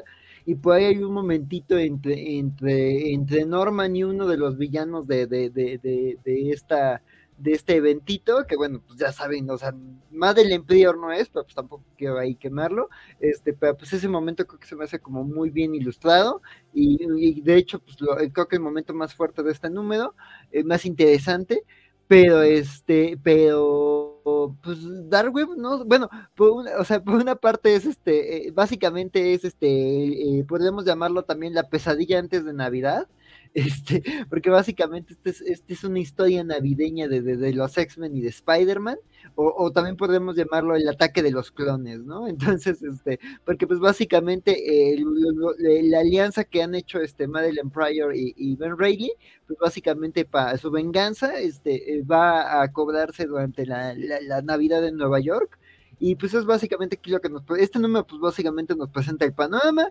que, pues ya llevábamos un rato este, este, este, este, viendo que, que, pues eh, digo, nos venían diciendo que estos dos iban a encontrar y que se iban a aliar, y pues aquí hablan y hablan y hablan de por qué son aliados, pero pues también vemos cómo ponen en marcha su plan, ¿no? Vemos ahí las alianzas que, que han hecho con otros personajes, algunos nuevos, algunos viejos ahí con giros extraños, este, pero pues vemos cómo, cómo esto entra en, en, en acción y cómo le dan su primer, hacen sus primeros movimientos contra contra los X-Men y contra Spider-Man, ¿no? Y pues vemos también ahí el efecto que tienen tanto en los secundarios de, de, de, de, Spider-Man como, como, en, como en, en los X-Men, ¿no? Pues aquí se, se, confronta Magic con las decisiones que tomó que están llevando esta situación con Madeline, y pues también vemos como Peter y, y, y, sobre todo y Norman lidian como con cosas como la muerte de Harry Osborn, y pues también toda la, la, la situación entre Ben y Peter tras Beyond, ¿no? Entonces, pues Mira, la verdad es que no es la historia que más me haya enganchado, pero pues no me pareció un mal planteamiento, este, no hay nada ahí que haya detestado, por ahí hay cierto aliado que se une al bando de Madeline y de, y de, y de, y de Ben que podría sacar de onda, pero pues mira, la verdad es que el, el, el Venom de Ali y de Rambi no podría importarme menos, entonces pues no me afecta aquí el cambio y pues tampoco soy muy, digo, aunque me parece interesante lo de Donny Cates, tampoco soy como de, uy, ya Venom es el mejor personaje de Marvel, entonces mira, ah, bueno, este, entonces, este, pues lo que pasa con este personaje, pues este, este, pues, ya aquí ya me balconé, este, pues tampoco me enloquece, ¿no? Entonces, este, este, pues nada, no, no, no me pareció un mal número, pero este, este, pues tampoco es la, la, lectura como más sustancial que haya hecho, pero pues a ver, habrá que ver a dónde lo llevan, aunque pues promete ser ahí un, un eventito cumplidor, muchos madrazos, pero pues habrá que ver si aporta algo más. Perdón, ¿eh? Así de distraído me tiene Dark Web. Don Draco, ¿usted qué, usted, ¿a usted qué le pareció? Pues sí, porque no es suficiente estar leyendo Dark Crisis, también le voy a entrar a Dark Web, ¿por qué no? Están mis muy queridos X-Men. Entonces yo vengo aquí un poco a ver a los X-Men, pero pues no me molesta ver qué pasa con Peter últimamente. Eh, y pues lo digo, digo esto porque es un poquito, bueno, es que ya fue esta decisión que, que, tomaron los mutantes y Krakoa de darle como segundas oportunidades a gente que es un poquito inestable, que son un poquito villanos. Y entonces como que ahorita les está pasando mucha factura. Ay, eh, no, sé por qué se les puede ocurrir que, ay, Madeline ya, ya dejó de estar resentida, ya puede ser reina del limbo sin que haya una repetición de infierno. Pues no, sorpresa. Aparentemente a Seth se le hizo buena idea como rescatar a Madeline y hacerla y pues ver que tienen mucho en común con Ben Riley, ¿por qué no? Y pues tenemos este eventito. Y me, me entero de muchas cosas de Spider-Man y bueno, lo voy a spoilear de Venom. Yo pensé que Venom era como el, rey de los simbiontes o algo por el estilo y ahorita creo que otra vez el libro que está buscando a su hijo. Y por otro lado, pues tengo todo este rollo con Peter Parker y con Norman Osborn siendo bueno. Y no sé, igual esté interesante porque aparentemente se puede leer como nada más una parte de la historia. O sea, puedes nada más seguir a Venom y a Peter. O puedes seguir a los hombres X. Pero yo creo que pues igual sí me aviento todo el checklist. Probablemente. Para seguir un evento como se debe. Con todo el relleno. Como le gusta a la gente, ¿cómo no? Fíjate que ni siquiera me he dado cuenta que era un evento que incluía a los hombres X. este, Digo bien por ellos, pero. Como si no estuvieran ya en bastantes cosas ellos. Sí, un poco. Sí, pero son cosas muy malas. Hay un poco de esto, un poco del otro. Mira, hombre ya también es de las mismas. Este, pero bueno, este, ya para concluir el bloque arácnido de, esta, de esta noche, pues tocará hablar. ya dejamos dar web este, toca hablar de Spider-Man 3. Es este comiquito, este, eh, que por alguna razón este, le una nueva serie regular a Dan Slott y a Mark Bagley. Una nueva serie regular que no es la serie principal y que aparte les empieza con un con un arco llamado El fin del Spider-Verse. Entonces, a mí sí me saca un poco de onda la decisión editorial de tener lo que parecería ser una historia importante dentro del Lord del Hombre Araña en un título de relleno donde sabes que todo lo que esté pasando aquí pues, no creo que vaya a importar. O sea, digo, ya, ya, ya, pasó algo importante que es la desaparición de la, la araña de la vida de Jessica Drew pero no creemos que Spider-Woman no la vayan a quitar así. Digo, está bien, Jessica no es el personaje más popular de todos, pero güey, es personaje regular en la, serie de, Capitán eh, Marvel de de esta eh, Kelly Thompson, no mames, o sea, no creo que la vayan a, borrar así nada más porque sí. Digo, es Dan Slott, no Brian Michael Bendis.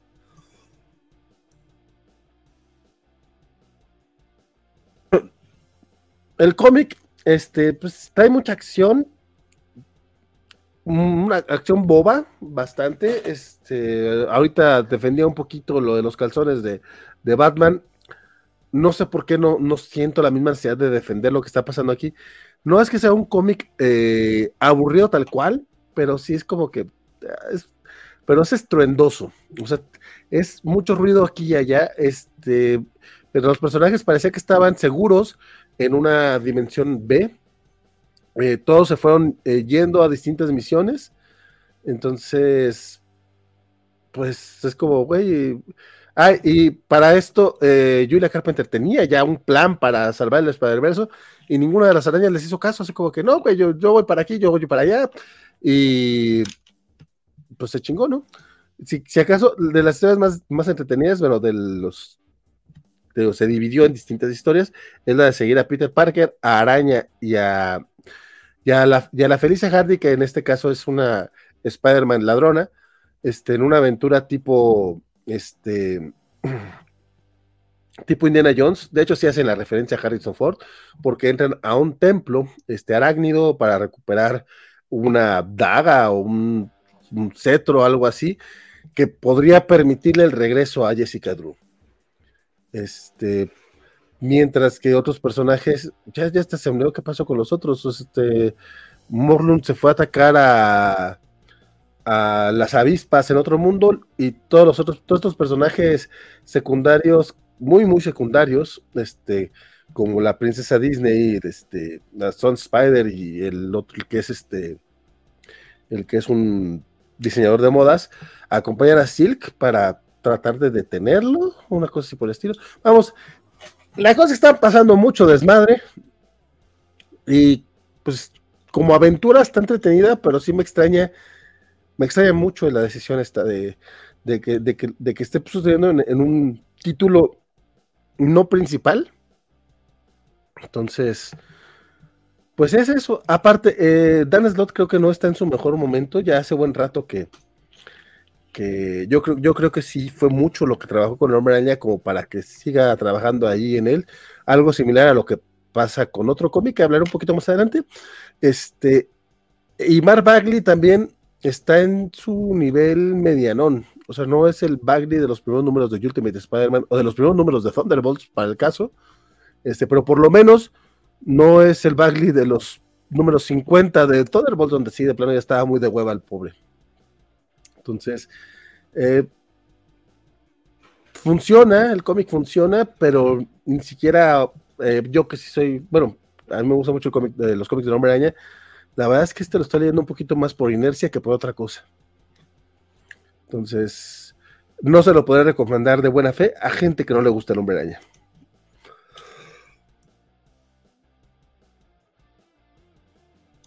O por ejemplo, Axel, que a lo mejor sí le gusta el hombre araña, pero realmente no le gusta seguir los cómics de hombre araña, no, a él no se lo recomendaría para nada. Y, pues ya, esa es mi opinión acerca de Spider-Man número 3. Vamos a echarle un ojillo a los comentarios que se han este, dado, dando en estos en, esto, en este ratito por acá, Carlitos Parker, este, buenas noches, feliz regreso, vale, muchas gracias, mi querido Carlitos. Eh, don Luis dice, yo no, no, yo decía el té de Gordolobo, mis respetos para Vale, puede ser té de cualquiera. Muchas gracias, mi querido Luis, yo, yo, lo sé, yo lo sé. Juan Pablo Portilla dice que Star Wars es como dice, todo es canon todo el tiempo, hasta que deja de serlo. Isaías, esperen, solo, solo es canon la película de Solo. Ah, Juan Pablo le contestaba a Isaías porque preguntaba que si solo es canon. De hecho, sí, o sea, hasta que diga, hasta que diga lo contrario pese a lo que muchos fans quieran que, que, pase, lo de las películas de Disney ahorita es el canon. Habrá que ver si ya después Disney es destruido y alguien lo compra y este Tesla o alguna cosa así. Este, este, y pues ya cambiarán el canon de Star Wars. Pero ahorita solo es canon los últimos Jedi es canon, la última trilogía es canon, que luego hay contradicciones ahí como lo que pasa con los cómics, pero pues ahí siempre ha pasado. Las adaptaciones nunca son como simples. Sí, no. Don Luis Javier dice que el 28, el 28 de diciembre es el cumpleaños de Stan Lee y también es el Día de los Inocentes. Sí, sí, cierto, mi querido compadre. El Luchamex dice, llegó, llegó el chingue a su más, a más y sí, es otra basura. Don Félix nos dice por Twitch, los, saludo, eh, abrazo mientras comparto mi mensaje de aniversario de 19 meses en Twitch. Mucho salud a Valentín, mucho cariño a Axel y Draco. Gracias por más de año y medio de bellos momentos. Muchas gracias, mi querido Félix. Ya 19 meses de, de apoyarnos en Twitch. Muchas, muchas gracias. Un abrazote, compadre. Abrazote, abrazote. Que, que, que, que, sigan los aniversarios. Este dice Luchavex, Miles al menos empezó bien. Este, dice, hay, hay dice, hay policía porque no hablas con Peter o de todos los seres en toda Nueva York. 11 años de Miles Morales. Sí, de hecho, sí, ya el año pasado fueron este, los 10 años, dice por acá. Este, que también dice, fantástico, me, me quería vender el de Chazam y les dije que no, y se siente que Spider-Man no tiene muchos suscriptores en inglés. es triste, es triste eso. Por acá Don Federico dice que Dale Slot necesita hacer un proyecto propio por fuera o un año sabático. Ya está cansadito. No digan que diga, no digan que dije esas cosas. No, no te preocupes, compadre. De aquí no sale. Y opino lo mismo. O sea, a mí eh, Dan me cae muy, muy, muy bien. O sea, lo poco Sí. que en Twitter lo sigo, me parece un Twitter. Mm. tipazo, siempre es muy amable, siempre también es muy, siempre muy político, o sea, nunca habla mal de nadie, y, pero sí se siente eso, se siente cansado, o sea, y le ayudaría, creo que sí le ayudaría bien. Digo, no sé si, si pueda tomarse el año sabático, porque así como las personas a las que se enfrentaba eh, Hiedra Venenosa, pues a lo mejor pues sí necesita el cheque, pero, pero no, no le haría, creo que no le haría mal en cuanto a su escritura. Pues bueno, con eso cerramos lo que fue el bloque arácnido.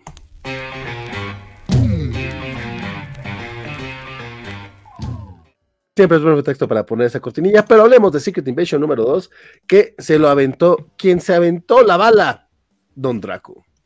Así es.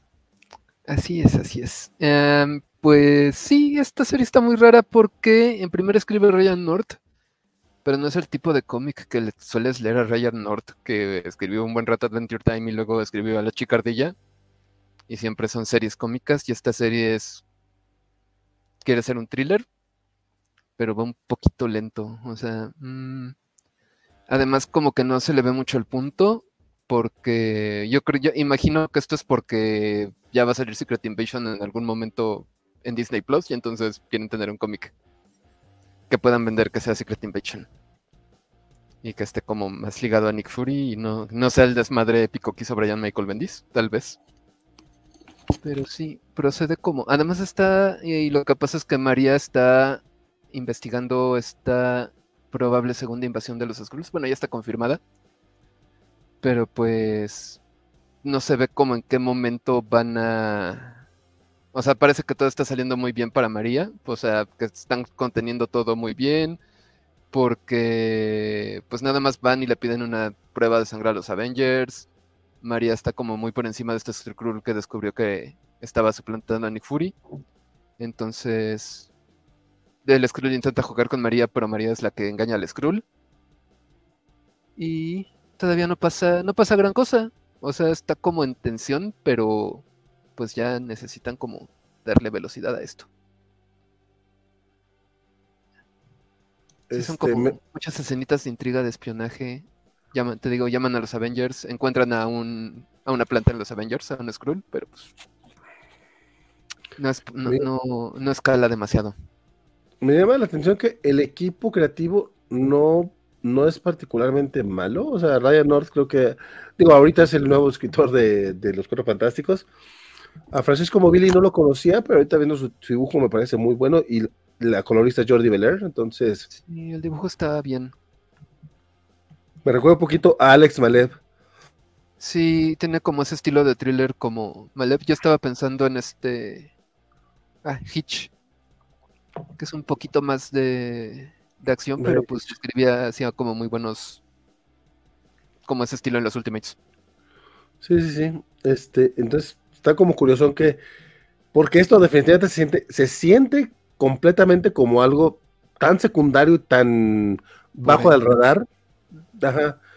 Pero está curioso que se lo hayan encargado como un equipo creativo competente, entonces como que, no, porque no le están dando nada de promoción, o sea, como dices, se siente totalmente que es para los despistados que quieren, ah, un cómic de Secret, ah, pues aquí hay un cómic de Secret Invasion y se chingó. Porque hasta tiene el logotipo original. O sea, cuando han hecho otros, ot- ot- otras secuelas o. Sí, por lo menos Civil War era Civil War 2. O sea, o Inferno tiene su propia, su propio logotipo. O sea, Sí. era House of Fake, no House of Fame. O sea, sí, sí, La- repiten. las Secret Wars, tanto las originales como las de Hickman, tienen sus distintivos. Sí, sí, sí, sí. Y este sí es tal cual el mismo logotipo, está como curioso. Ah, pero incluido a su chicardilla, ¿cómo no? Ah, sí, cierto. sí, la chica ardilla en los Avengers o algo. ¿Por, por qué no? Pues, ¿quién, quién- quién le, quién- le va a decir que no? ¿Quién Oye, ya- viendo? Y hablando, sí, ¿qui- ¿quién va a leer esto más que Draco? Tal cual. Pues bueno, compadre, mira, qué mal que lo estés leyendo, pero qué bueno porque se discute un poquito eso. Es Y aguantable, sí me ya lo- tiene pendiente de dónde va. Ya lo que decía, y a lo mejor termina siendo no malo, nada más que está pasando por debajo del radar. Pero siguiendo con Ryan North, digo, esto, esto no lo leíste tú, pero sí lo leyó mi querido Axel. Este, ya salió el nuevo número de los Cuatro Fantásticos, eh, que trae estas portadas de Alex Ross para que vendan un poquito más. Este, y de hecho, justamente hablando de, Dan Slott, como que sus últimos números están un poquito hacia abajo. Entonces, como que pues con este relanzamiento están esperando jalar eh, más gente. Hay que destacar el diseño de portada, que es muy, muy diferente a lo acostumbrado a los cuatro, con los cuatro fantásticos. Este, con este, con este logotipo. A mí la verdad el logotipo se me hace medio Johnson, me parece más como, como de portada, como de portada de revista tipo Vogue, tipo de moda, pero no sé, eh, mi estimado Axel, tú que sí lo estás leyendo, ¿qué tal está? Porque es con Iván Coelho y con Aburto, o sea, también es un equipo eh, gráfico in- interesante. Sí, no, pues mira, la verdad es que eh, el apartado gráfico está muy bien, este, y creo que queda muy bien con el tono de la historia. Este, creo que eso está muy bien eh, desarrollado y creo que también esta portada de, de, de Dan Slott, sin contarte tal cual que ocurre, creo que, que, que te enganche y al final sí termina ahí cumpliendo de manera interesante con lo que ves. De Alex Ross, porque Dan Slott no pinta tan chido. Digo, sí, ¿de quién? De, de Dan Slott dijiste. Ah, no, sí, sí, no, no, no, Dan Slott no dibuja así, de Alex Ross, sí, perdón. Este, este, Que, que- que Alex Ross no, no suele ser mi hit, pero esta, estas portadas de los cuatro fantásticos se nota que sí la está haciendo con cariño. Sí, no, pues es que les tienen cariño los cuatro fantásticos y no, cómo no, cómo no ponerle voluntad. No, y pues mira, la verdad es que ahorita, eh, ahorita que Draco estaba hablando de Secret Invasion, que este, este, este mes sí no llegué, este, y pues no me dejó muchas ganas de, darle chance al 3, este, este, pues esto, me, me gustaba esto que decía de que no es lo, lo, lo típico de, de, de Ryan North, y este, y pues sí, ¿no? Digo, tanto, tanto Secret Invasion como Fantastic Four no, suelen ser los, los cómics por los que es famoso. O sea, pues digo, Hora de Aventura, este, Jughead, este, eh, Chica Ardilla, eh, Lower Decks, que tienen como que, digo, son, todos son de editoriales, este, este, más chicas, en donde, pues, digamos que experimentan con más cosas y son más cargados hacia el humor, ¿no? Este, pero acá la verdad es que, eh, eh, sin ser lo típico de, de, de Ryan North, creo que eh, está interesante la propuesta. O sea, yo les había contado en un video que no me había terminado de encantar su Fantastic Four número uno. Pero la verdad es que este me pareció muy interesante y creo que ya se está viendo hacia dónde van las cosas. O, sea, digo, tampoco me gusta, no me termina de encantar el recurso de que ah, te pasó algo y no te lo vamos a decir por unos cuantos números y mientras hay un misterio muy misterioso. Pero creo que aquí, a diferencia de Spider-Man, creo que van, lo pasan rápido y creo que uh, están diciéndote, te vamos a contar cosas de la familia separada, pero te va, vamos a, decirte estas cosas, ¿no? Y pues aquí básicamente la historia, si ya empezábamos con, con Ben y Alicia Masters, pues aquí ahora nos vamos con la otra pareja, este, eh, bueno, así con la pareja medular de la familia, que son Reed y, y Sue, que vemos justo que los dos también están este, ahí este, fuera de Nueva York por algo que hizo Reed y Reed como lidiando con la culpa de, de eso que hizo y, como que su tratando de calmarlo y pues llegan a un, a un pueblo, están ahí en un restaurancito de estos gringos, en un dinner, este, y de repente el hecho de que le revelen su identidad a, a, a la camarera provoca un ataque. Resulta que pues el pueblo, eh, resulta que pues la, toda la cafetería está llena de Doombots, y pues este, en cuanto mencionan que, que pues son este su, y, su Storm y Reed Richards, pues esto se descontrola, ¿no? Eh, eh, eventualmente logran detener el ataque este Reed y, y, y, y Sue, el ataque se detiene de manera súbita y pues esto los tiene intrigados. Para empezar, pues, ¿qué hacen tantos Doombots ahí en, en territorio estadounidense? Y este, y pues básicamente, y, y, por qué se detuvo el ataque, ¿no? Entonces, pues eh, eh, básicamente eh, todo nos lleva a una historia del pasado de Víctor, en donde básicamente nos enteramos de, una persona que, que, que, que, cuidó y que, digamos, a su manera acompañó a, Víctor cuando él este, se mudó a Estados Unidos para estudiar en la universidad, en la universidad donde conoció a Ben y a Reed. Este, y como que, y mira, sin, sin terminar de contar cómo esta historia se relaciona con el misterio de, con los misterios de los Doombots. Este, la verdad es que es una historia muy interesante, no esperaba esto. Este, sí, creo que esto, al menos estos dos primeros números están siendo como una especie de la dimensión desconocida, en donde como que hay ciertas fábulas sobre la vida en Estados Unidos que se que las están resolviendo los cuatro fantásticos.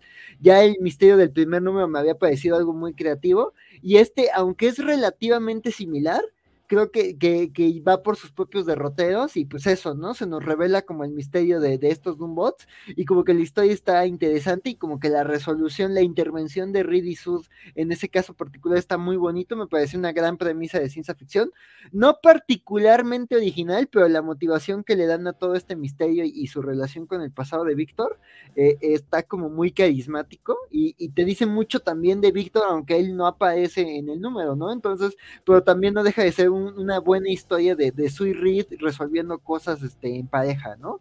Entonces sí, me, me, pareció también un número muy bien logrado, me, me, me, terminó de enganchar con lo planteado en el número uno, yo creo que si lo releo me va a gustar más, y, y pues habrá que ver qué, qué, qué pasa con el número tres, que, que, ahí va a ir sobre Johnny, pero me está, al menos estos dos números sí me dieron una vibra dimensión desconocida, que me parece que le queda muy bien a los Cuatro Fantásticos, que es probar algo que no se había hecho con ellos, pero que tiene sentido por su contexto y por su naturaleza, y es como de, sí, sí me, sí me gustaría una dimensión desconocida así de los, o un X-Files con los Cuatro Fantásticos repartidos, es bueno, con la familia fantástica, digo, habrá que ver qué pasa, qué, nos dicen de, de Valeria, eh, Franklin y los demás niños, pero pues habrá que ver cómo lo terminan de resolver, y, pues sigo enganchado y pues y habrá que ver qué tal, o sea, esto sí es muy distinto a lo que hace Ryan North, pero aquí se nota que hay un interés de contar y pues sí no es solo un trabajo ahí de, de encargo para treparse a, a, la sinergia corporativa. Pues qué bueno que lo estés disfrutando, compadre. Ya será cosa de entrarle más adelante a ese comiquito. Yo sí traigo, le sí le traigo ganas, sí pienso entrarle, pero la verdad me, me agarró un poquito en malas semanas. A ver si para el siguiente ya te acompaño, mi querido Axel. Eh, saludamos al buen Marcos Israel que nos está saludando a través de Facebook. Nos saludaba hace unos 10 minutillos y nos preguntaba por eh, cuándo regresan las charlas de la araña por décadas, porque ya se están empolvando los cómics viejitos, pero bonitos. Este, desde el Clarín, eh, no sé, habría que preguntarle al buen Bernardo y a Spider Games, que son los que se llevan esas, esos comiquitos no me di cuenta que ya habían, este, se, habían detenido. Según yo, iban por el número 100, ya llevan adelantados los muchachos. Este, les, les pasamos tu, tu, comentario, compadre. Y aunque no somos Bernardo y Spider Games, este, Isaac de la Rocha y un servidor, los ñoñonautas, vamos a, aventarnos, este, no tal cual, este, una lectura de Amazing Spider-Man, porque eso ya lo están haciendo ellos, pero sí eh, grabamos cuatro programas dedicados al hombre araña este, a través de las décadas, arrancamos primero con algo de, Ditko, Kirby y Lee, después nos vamos con la muerte de Gwen Stacy, terminamos con eh, la, la, última cacería y finalmente con el primer arco de Seth Wells y John Romita Jr. de este año, entonces como que tratamos de abarcar eh, cuatro décadas y aparte con la gracia de que Isaac de la Rocha jamás había leído esos cómics, ninguno de los que le puse a leer los había leído, entonces es interesante la perspectiva fresca de alguien que no es particularmente fan del hombre araña. Digo, aprovecho para hacer, eh, para hacer el, comercial ahí mío, ahí disculpen ustedes.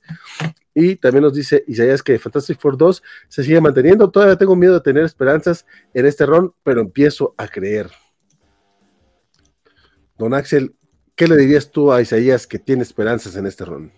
Mm, pues mira, yo creo que este número sube las expectativas, pero pues mira, habrá que ver, habrá que ver. O sea, yo estoy de acuerdo contigo. Yo también tengo miedo de, de, qué pasa si me ilusiono mucho. Pero pues, por lo pronto está haciendo un arranque interesante y, prometedor. Y habrá que ver. Ahí me preocupa el número de Johnny, porque creo que, que la manera en la que muchos autores manejan a Johnny, de eso también. O sea, a ver, a ver cómo manejas al eterno chaburruco de Marvel. Bueno, después de ahí se lo compite con Peter el título. Seguro se una nueva este, novia. Sí, sí, sí, sí, y se va a meter en líos con alguien y va a ser algo muy tonto, entonces sí, habrá que ver, este, hay un lío de faldas, este, pero habrá que ver, o sea, este tono, te digo, al menos de estos dos primeros números me gustó cómo lo llevaron, entonces, sí, muy de, muy de misterio, entonces, hasta habrá que ver cómo manejan a Johnny, pues, que a ver, digo, como, como en toda serie nueva, darle chance al primer arco, ¿no? A ver, habrá que ver cómo se materializan las ideas, pero por lo pronto, está, está ilusionando, está ilusionando. Perfecto, bueno, pues así, así los cuatro fantásticos, qué bueno que haya una buena, una nueva serie, qué bueno que empieza de forma interesante, esperemos que se mantenga así. Eh, el comiquito que fue de menos a más y luego otra vez a menos, al menos en mi opinión, de Variants número 5 esta semana, concluyó la miniserie de el S de, Misterio de Jessica Jones por Gail Simón y Phil Noto. Este, y la verdad, la, verdad es que para mí no fue un final satisfactorio. Fue un final y basta. No digo que sea particularmente malo, pero la verdad es que no me, no, me, no me encantó. Ni siquiera en el apartado gráfico. Phil Noto, que, que había estado bastante sólido toda esta miniserie, eh, aquí lo sentí menos, menos efectivo, eh, con, varias, con varios, varias viñetas, incluso hasta medio raritas en cuanto al temas de, eh, de proporción. Hay por ahí un Luke Cage que se ve como enanito y todo. Está como raro. Está raro las perspectivas que, que decidió utilizar aquí Phil Noto. Básicamente todo sucede en, en una azotea. El enfrentamiento ish entre todas las Jessica Jones se descubre que, eh, creo que esto es spoiler del número anterior, pero vamos, Jewel era la, la, Jessica Jones eh, mm, villana, por así decirlo, pues de hecho sí es villana porque aquí se revela todo, todo, todo, todo, todo su, todo su plan, este, básicamente lo que quiere es, este, es, tiene, que es como un poquito spoiler, pero quiere hacerle algo a Luke Cage, que algo que ya ha hecho con, con, con las parejas de otras, este, de, otras Jessica Jones. Quiere hacerle algo y no necesariamente tomar café. Exactamente. Entonces, eh, no sé, de repente que me, dio flojera las motivaciones de este personaje, me dio flojera eh, las revelaciones de lo que ha hecho. Este, entonces, no sé, como que el, la verdad es que el misterio no me, eh, el, el, payoff del misterio para mí no, no, a mí no me, no, no me encantó. El, final, así tal cual, el final, las últimas dos, tres viñetas están muy bonitas.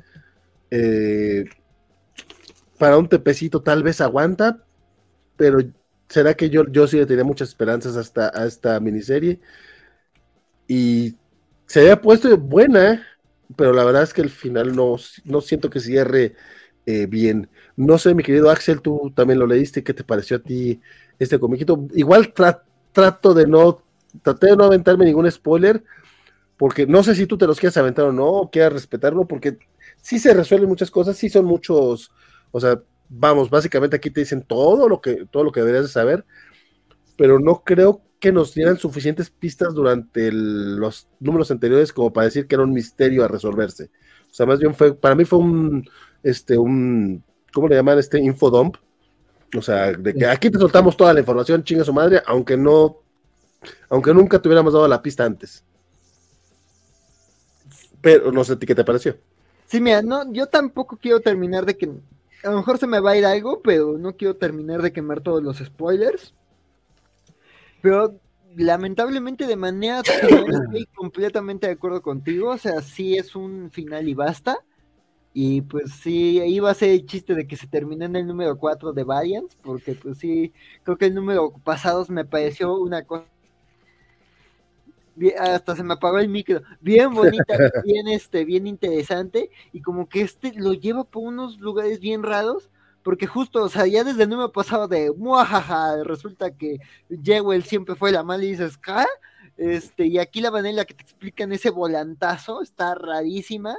O sea, me hubiera gustado, o sea, digo, aunque no era original, me hubiera gustado que se mantuvieran con, con el tema de que Purple Man estaba ahí involucrado pero esto de, de, cómo, o sea, esto te mete más problemas y como dices, creo que esta, esta resolución particular con Jewel no te habían dado pistas de ellas en los números anteriores, ¿no? O sea, digo, desde el número 3 que fue donde la habíamos empezado a ver, pero como que todo el, tema de las variantes, cómo habían llegado, o sea, hay muchas cosas que no se resuelven con esta explicación, ¿no? O sea, este, digo, como que te intentan decir, no, llegamos acá por esto, por esto, y esta es mi función, y como que también las variantes explican ahí qué roles tienen, pero, pero no termina de convencerme esta explicación. O sea, creo que el tema psicológico que estaban llevando con Purple Man podía darle muchas explicaciones más interesantes a, la existencia de todas estas variantes. Y ahí creo que creo que vi mucha gente justo molesta también con este final, sobre todo por el tema de G, de, de will y lo que se nos cuenta de ellas, ¿no? Sobre todo cierta cosa ahí muy reminiscente de, de para no spoilearlo por completo, ahí hay cierto cómic de Mark Miller, de Wolverine, este, eh, hay como que ciertas cosas ahí con G-Will, este, pero digo, la explicación que da a mí me parece convincente dentro de sus reglas, ¿no? Como de, bueno, es que este personaje hace esto y por eso ocurrió esto, ¿no? Y dices, bueno, eso no me parece tan malo, pero te digo, como que todo lo demás de que, de que no me concuerda esta revelación con los otros cuatro números, sí lo, es lo que me saca muchísimo y es lo que me decepciona, ¿no? O sea, y además porque creo que llevaba muy buen rumbo, creo que al final demuestra que había una idea muy interesante de contar con Jessica, mm, como dices, esas últimas paginitas también son muy bonitas, pero justo como que ese volantazo raro que da este con el tema de Jewel es, es lo que descarrila este número, ¿no? O sea, yo creo que como dices, ¿no? La serie como un todo, pues todavía tiene muchas fortalezas y ahí, ahí, ahí hay otros cuatro números muy que dicen cosas muy interesantes sobre Jessica, este, pero, pero sí a esta revelación no, no, no, no, no le hace justicia a, al resto de la serie, ¿no? Y pues sí, eso es una pena porque creo que nos estaba gustando mucho. Y pues ojalá esté por ahí Elizabeth Ugalde, porque también ahí me gustaría saber su opinión, porque también es alguien que estaba leyendo y disfrutando mucho mucho la serie. Por ahí también tiene una fotita inspirada en esta serie que la propia Guy le dio like. Sí, no, totalmente, totalmente mi sentir. Qué bueno que no estoy solo, porque a lo mejor pensé que yo estaba siendo demasiado duro con, con la serie. Por acá nos dice Luis Javier que eh, haciendo algo malo a los X-Men y en especial a Cyclops sin dar spoilers, eh, ya fue gay este, y su vendetta. Entonces, mira, con ese metachiste te, la valgo, o sea, así como que, ah, sí, sí, sería algo que haría aquí el Simón, pero sí se me hizo como, no sé, un descarril y un, y un, desperdicio, porque yo hubiera preferido que explorara el resto de los personajes, o sea, las variantes, ¿Por qué es Jessica 2099? ¿De dónde viene Ultra Yes? Este, Power Woman, me gustaría ver qué onda. La, la, Electra, Morning Blues, o sea. Porque además lo poquito que te revelan de ellas es bien interesante. O sea, la, la, la, Jessica que perdió a su Matt, o sea, no deja de una historia que vemos bien poquito, pero te duele, te duele. Y también la, la Jessica del antifaz rojo, también este, me pareció también, o sea, lo, así dicen como tres líneas de ella. Y es como, güey, me hubiera gustado muchísimo más esto que lo de Jiwil. O sea, y ahorita que explicaron, no sabía lo de, ya no me acordaba más bien lo de lo de la relación de Gale con Cyclops y pues ya como que ya tiene un poquito más de sentido esto, pero aún así no, no, o sea, como dices, estoy de acuerdo contigo, creo que pudieron haber explorado más el concepto, o sea, ¿cómo es que hay una Jessica mezclada con Vision? ¿Cómo es que hay una Jessica 2099? ¿Por qué hay una Jessica vaquera? Me encanta eso. ya sé. Como diría Rick Sánchez, con qué, qué fácil me impresiono, pero. sí, sí, pero es que sí, es el tipo de cosas que me hubiera gustado ver. Digo, yo sé que no soy, yo no soy quien escribe el cómic, entonces pues, es con lo, que tenemos, pero. Y se le quiere a Gale, la verdad, se le quiere mucho a Gale, pero está raro, está raro. Sí, sobre todo porque ya tenía rato que no escribía cosas de superhéroes, o por lo menos en las personas, en los editoriales principales.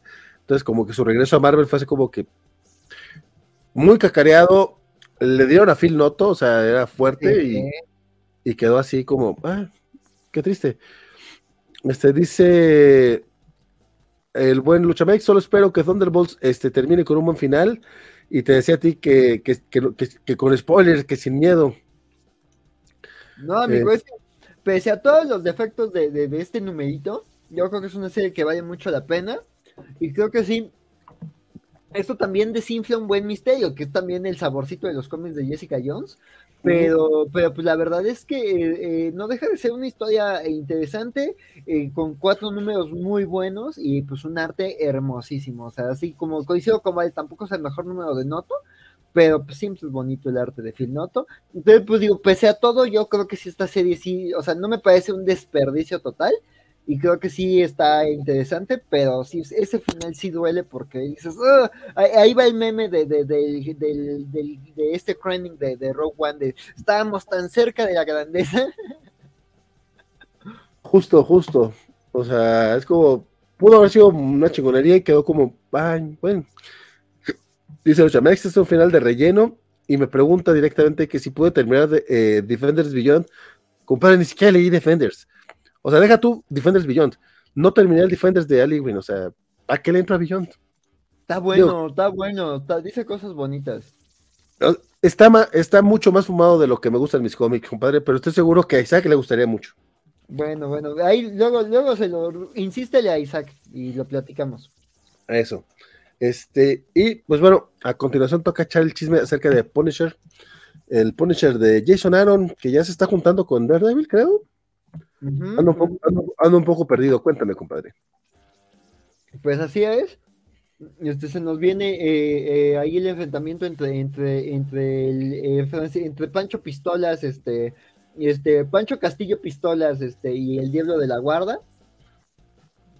Pues mira, básicamente, digo, la verdad es que el número, digo, justo este, se complementan muy bien, porque además salen esta misma semana, pero yo creo que me gustó más el de Daredevil, pero, pero no está mal este de Punisher, creo que sigue como, o sea, de nuevo, ¿no? Si no estás tan encariñado con el personaje como nos pasa aquí en la covacha, pues digo, creo que no te afectan todos los cambios que están haciendo en el lore, creo que este número eh, pues continúa como con lo que ha llevado Jason Aaron, entonces como que ahí sí no hay grandes giros argumentales, pero pues eh, vemos como ciertas cosas de la vida de Frank Castle dan, dan, están dando un giro y le están sirviendo de inspiración para cambiar su enfoque de manera de enfrentarse a Ares, ¿no? Porque justo vemos que, que el hecho de que él sea pues un señor loco de pistolas queriéndose enfrentar al mismísimo dios de la guerra, este, que, que, además tiene como cierta manera de entender el mundo tras, su regreso. Este, este, pues lo, lleva a, a, mezclar su pasado con su manera de enfrentar esta situación, ¿no? O sea, sabemos que también está atrapado ahí por, por, por The Hand, o sea que sí es medio prisionero de The Hand, y que la, la sacerdotisa rosa, pues, la sacerdotisa roja, pues sí, desde su pasado ha incidido ahí para tenerlo sujeto, entonces, pero la verdad es que creo que eh, eh, ciertas cosas de, los preparativos de Ares y de Frank está interesante y, pues sí lleva ahí a, conclusiones interesantes sobre este personaje.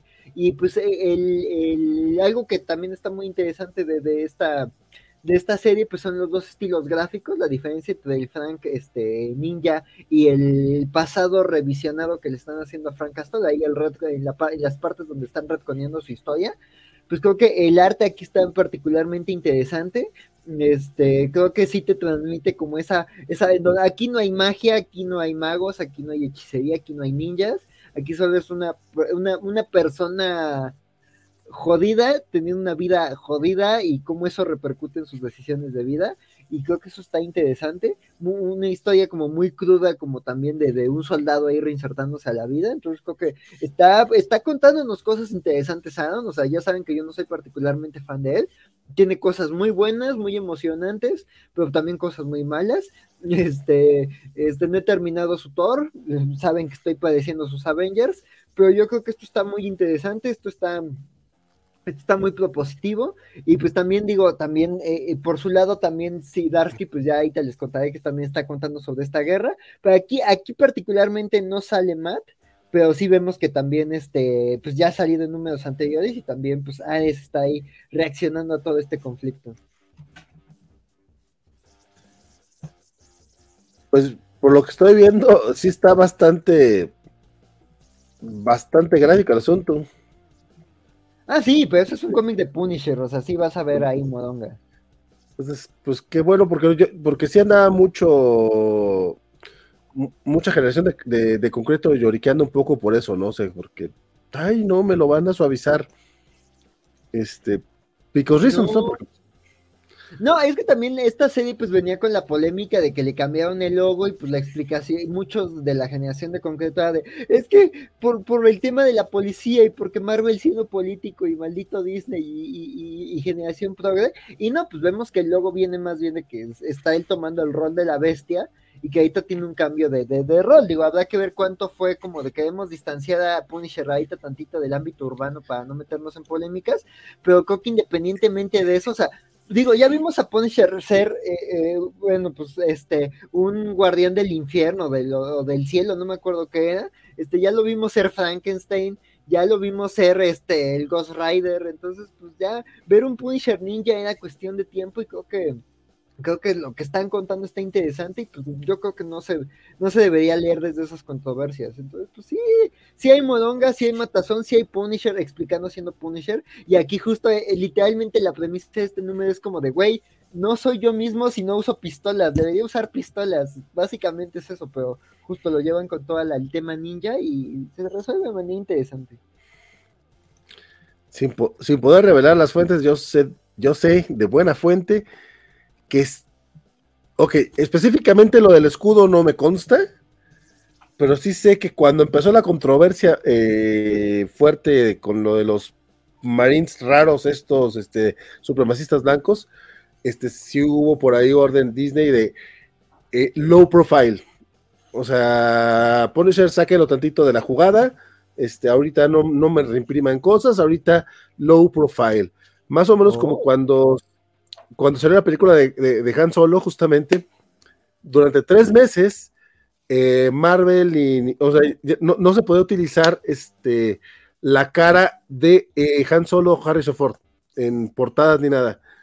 Coincidió con el lanzamiento de un, eso me lo contó alguien de, de Panini, disculpen ustedes, este, del el lanzamiento de una edición especial, de una edición, edición especial de Conque, este, de Han Solo, eh, porque iba a venir Mark Brooks, si no estoy mal, alguien, alguien iba a venir, no me acuerdo quién era. Este, y no pudieron utilizar una portada de Harrison Ford, eh, porque aunque el cómic era el de Han Solo, no era, no era el de la película, era el de, el de Han Solo con el Han Solo viejo.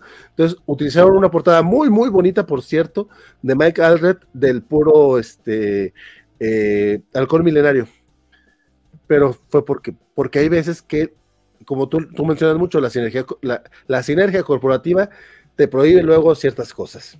Sí, ¿no? sí, sí estuvo candente el tema con Punisher, pero digo, independientemente de eso, creo que Aaron sí dijo, no, pues esto más allá del tema político, yo quiero poner a Punisher Ninja. Algún día vamos a ver un Punisher vaquero también. Seguramente que sí. Y pues bueno, cerramos este bloquecito con porque ya es hora de hablar de los mutantes. Chan, chan, chan, chan.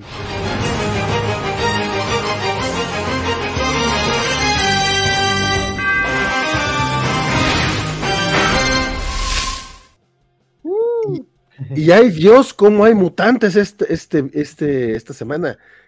Pero a lo bestia. Y, yo cuando vi todos los cómics que ustedes habían leído, dije, pero no, pero no leyeron Stream X-Men. Entonces yo dije, voy a leer Extreme X-Men, a ver, para, para tener todo el chisme. Entrarle. Sí, sí, no, no, no. Chris Claremont y Salvador La Roca regresan a Extreme X-Men y no es un eufemismo. O sea, regresan a donde se quedaron hace 20 años. Marvel, si cancelaste Extreme X-Men el número 46, aunque tuviste por ahí la miniserie de Savage Land y este, la miniserie esta de Tormenta y el Extreme X-Men Exposed, o sea, intentaste todavía sacar cosas, la cancelaste hace 20 años. No, no hay razón, no hay razón para regresar en Extreme X-Men y ahora sí lo hicieron. Este, dinero a Chris Claremont, yo apoyo esa causa, moralmente. Eh, pero creo que, ah, ok, esto sí no me consta, pero tengo entendido que Chris Claremont es de los pocos autores a los que Marvel les da dinero mes con mes, no solo por, no solo por las reimpresiones y las regalías, sino según yo tiene un cargo este, honorífico en Marvel, ¿eh? Nuevamente no oh. estoy muy seguro, tendré, que revisarlo. Más o menos como el que tuvo Stanley durante un tiempo cuando era presidente eméritos o algo así, que no era, que realmente no hacía nada, pero igual le daban un cheque mensual por todo lo que había hecho. Igual creo que Chris lo tiene. Pues ojalá, porque sí está muy feo tener que estar sacando chamba porque pues, necesita el dinero. Sí, sí, no, pero el caso de Chris Claremont creo que sí, no, o sea, es de los pocos que no. Pero bueno. No, o, a la, o, a, o a la, nada más por subirme a esto, o a lo mejor nada más es porque el señor justo tiene un cargo y es como, quiero seguir sacando cosas de X-Men. O sea, digo, la escena está ojetona, pero me acordé de, de Public, de Public Domain de Chip Zdarsky, de, de, del señor con un cargo que es como, güey, quiero seguir sacando cosas y todo es como, ¿para qué? No, no. Él quiere seguir sacando cosas. No, no, según yo, el cargo que tiene, y nuevamente te, te, tendré que revisar esa, esa, esa, información, o si alguien por acá la sabe en el chat, este, que me desmienta, este, lo agradecería bastante, pero el, según yo, el cargo que tiene es este honorífico, o sea, él no, tiene, no, no puede tomar decisiones. Ah, no, pero pues ¿qué hace? Es para darle... Tiene más pie en el caballo que, que muchos otros, entonces.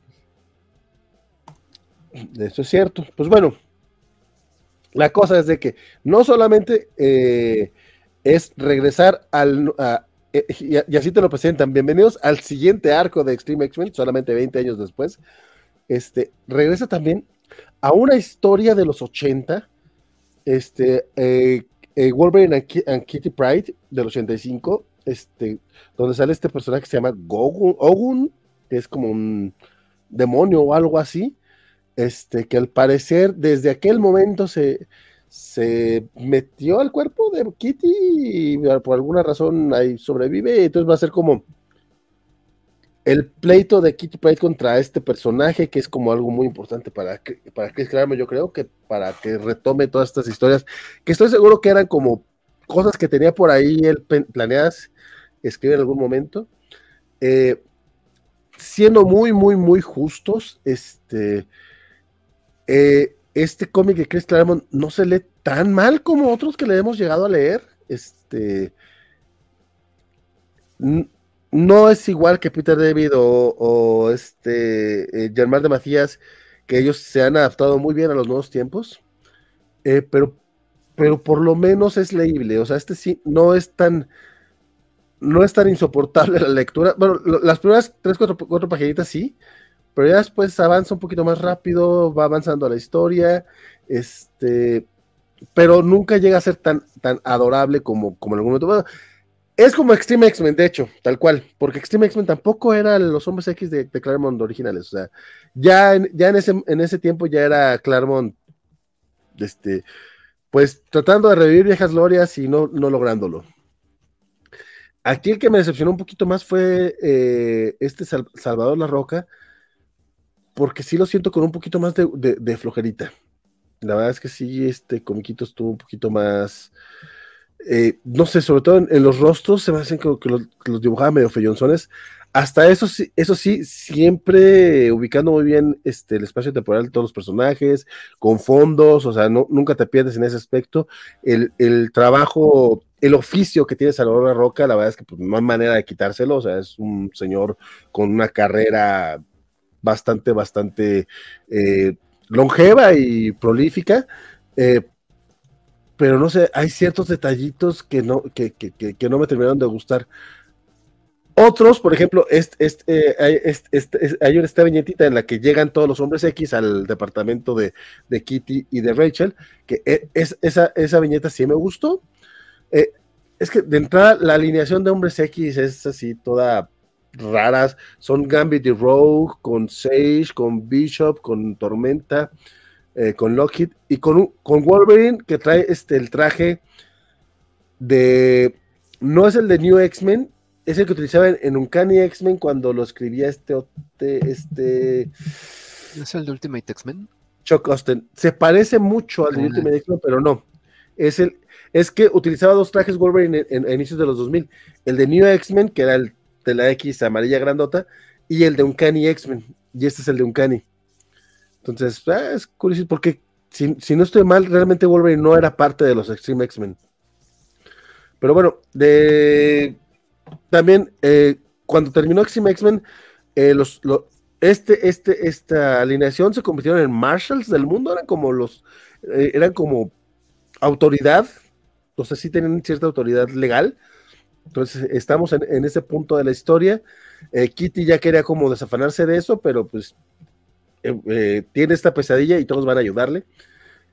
Entonces, digo, nos cuentan parte de la historia de todo lo que pasó en aquel tiempo. Si, no leíste los cómics de los 80, pues sí hacen un recap. O sea, sí trata de ser amigable hasta cierto, hasta donde, hasta donde se lo permite Chris Claremont con los nuevos lectores, y nos explica todo, nos pone bien en la situación. Aún así, no es un cómic que les recomendaría. Yo, en los a inicios de los 2000, yo no sé por qué me compré Extreme X-Men, yo no sé por qué lo leí. O sea, era malito. O sea, Nada más que yo quería leer un cómic de Chris Claremont. Estoy leyendo cómics de Chris Claremont, ¿eh? Yo me sentí así bien este, conocedor. Y pues la verdad es que no, eran, y extremos aparte. Y pues eran malitos. Este está en ese nivelito. La verdad es que a mí no me encantó. Pero, y probablemente no lea el siguiente número, pero mira, estoy aquí echándome esta bala por el primer número. Si ustedes luego se animen, pues ya me dirán ustedes qué onda. Me imagino yo el, volumen anterior terminó en el 44 o en el 46. Entonces me imagino que van a llegar al 50 y va a ser como el cierre de la historia. Eh, y si le va bien, pues ya tendrán otra miniserie, ¿no? Pero por lo pronto, de hecho, este arrancó tal cual como número uno. Este, entonces, pues ya veremos. Me gustó que, mantuvieron este, este guiño del diseño de inicios de los, de los 2000 con una barrita lateral en negro con el número y, el equipo creativo. Eh, eh, me, gustó ese detallito.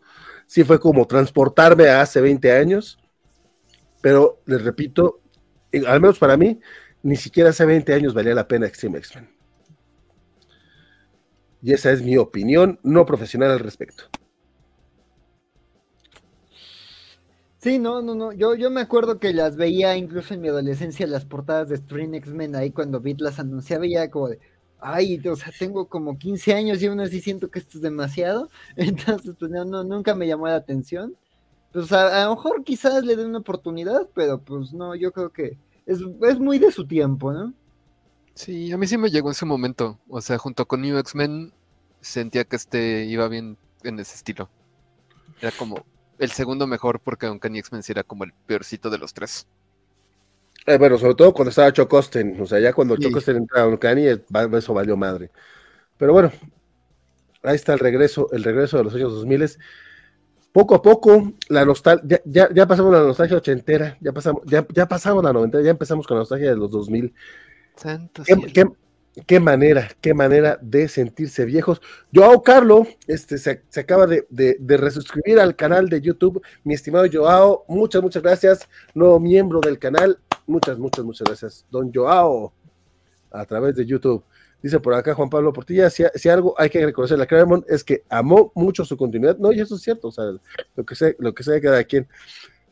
Luis, Luis Javier nos dice, Beast era el miembro que sustituyó a Wolby y también aparecía Psylocke, que ahora se ve sustituida por Rachel. Tienes toda la razón, mi querido Luis Javier, pero Psylocke creo que estuvo nada más en el primer arco y en chinga se fue, ¿no? Si no estoy mal. Sí, hubo unos cambios rápidos ahí. Eh, Luis Javier dice el arte de la roca se ve mejor en Star Wars y en Star Wars y Aliens me gustaba más en la primera etapa de Extreme se, ve rarito, se ve rarito el arte de la roca. Digo, ya quisiera yo dibujar como él también, hay que ser, y tener la carrera que él tiene. O sea, no es, no es que lo esté pisoteando, nada más digo, le he visto mejores trabajos. Y don Federico nos dice, que, o sea que Extreme X-Men es para los que ya, no, ya nos estamos poniendo más viejitos y no dejemos de comprar cómics y nos gastemos nuestro dinero en paparruchas como medicina y demás. Básicamente es para, para, para, sí, para no, no sé qué edad tienes, mi querido Federico, pero sí más o menos para nuestra edad. No, y, mira, y la verdad hemos platicado de varios títulos, o sea, justo hemos hablado de, lo de Peter David, de, de, de, lo de, de, lo de Marvel, este, o sea, Marvel saca, está sacando estos títulos y digo, habrá unos que, que funcionan, habrá unos que no, pero digo, está muy padre que, que, que los lectores de distintos momentos de, de, de, de, de la historia de, de, Marvel, que además pues es una historia que ya tiene sus añitos, pero no deja de ser historia relativamente contemporánea de Marvel, pues también está padre que, que haya algo para esos fans, digo, yo también ya ya en su momento, pues ya Marvel apelará a mi vejez con, con revisiones de, bueno, ya en medio lo hace, ¿no? Con Civil War y Planeta Hulk, pero pues con otras cosas. Entonces así también digo, las editoriales reviven sus grandes hits y pues regresan a esas cosas que nos marcaron y que pues sí son parte de su historia. Y pues también es lo que decimos, ¿no? Hay ah, luego se experimentan con cosas para los lectores jóvenes, pero también está padre que haya cosas para, para los lectores más veteranos y pues habrá que a quien sí le llegue al Core Extreme X-Men y diga, bueno, pues sí, yo sí lo quiero leer. ¿Qué tiene que decir Chris Claremont? Y pues como dices, ¿no? Está mejor que otras otros numeritos recientes que hemos leído, entonces. No, sí, hasta eso creo que está mejor que lo que escribió el año pasado para X-Men Legends. O esto de Gambit, ¿no? Este que estaban sacando también. Ah, el de. ¿Qué, siguió esa miniserie, sí, ese, Gambit sí, está muy, sí, No, no, le hemos leído, pero sí está ahí, las ven las checklists de cada semana. Sí, por eso ya no le entré a esta, porque dije, todavía no leo la de Gambit. Dice Federico que podría ser mi padre. Dije, Nah. Podría hacerlo, yo, yo, yo no soy, yo, yo no, no, no, sé, no, no sé quién para juzgarlo, podría hacerlo. Podría, podría, pudo ser un chamaco este pues aventado desde el principio, podría hacerlo. mira, desde que desde que gente cuando ya estaba en primera secundaria salieron padres, no, no yo, este, pero sí conocidos, es como que, pues sí, podrían ser, ¿por qué no? Una, una, de 15 años me parece bien entre ti y Federico, está, está, está, está bien. Pero no, Immortal, no Immortal X-Men número 9, este, cuéntame, don Axel, ¿qué hizo, qué hizo Mr. Sinister esta semana?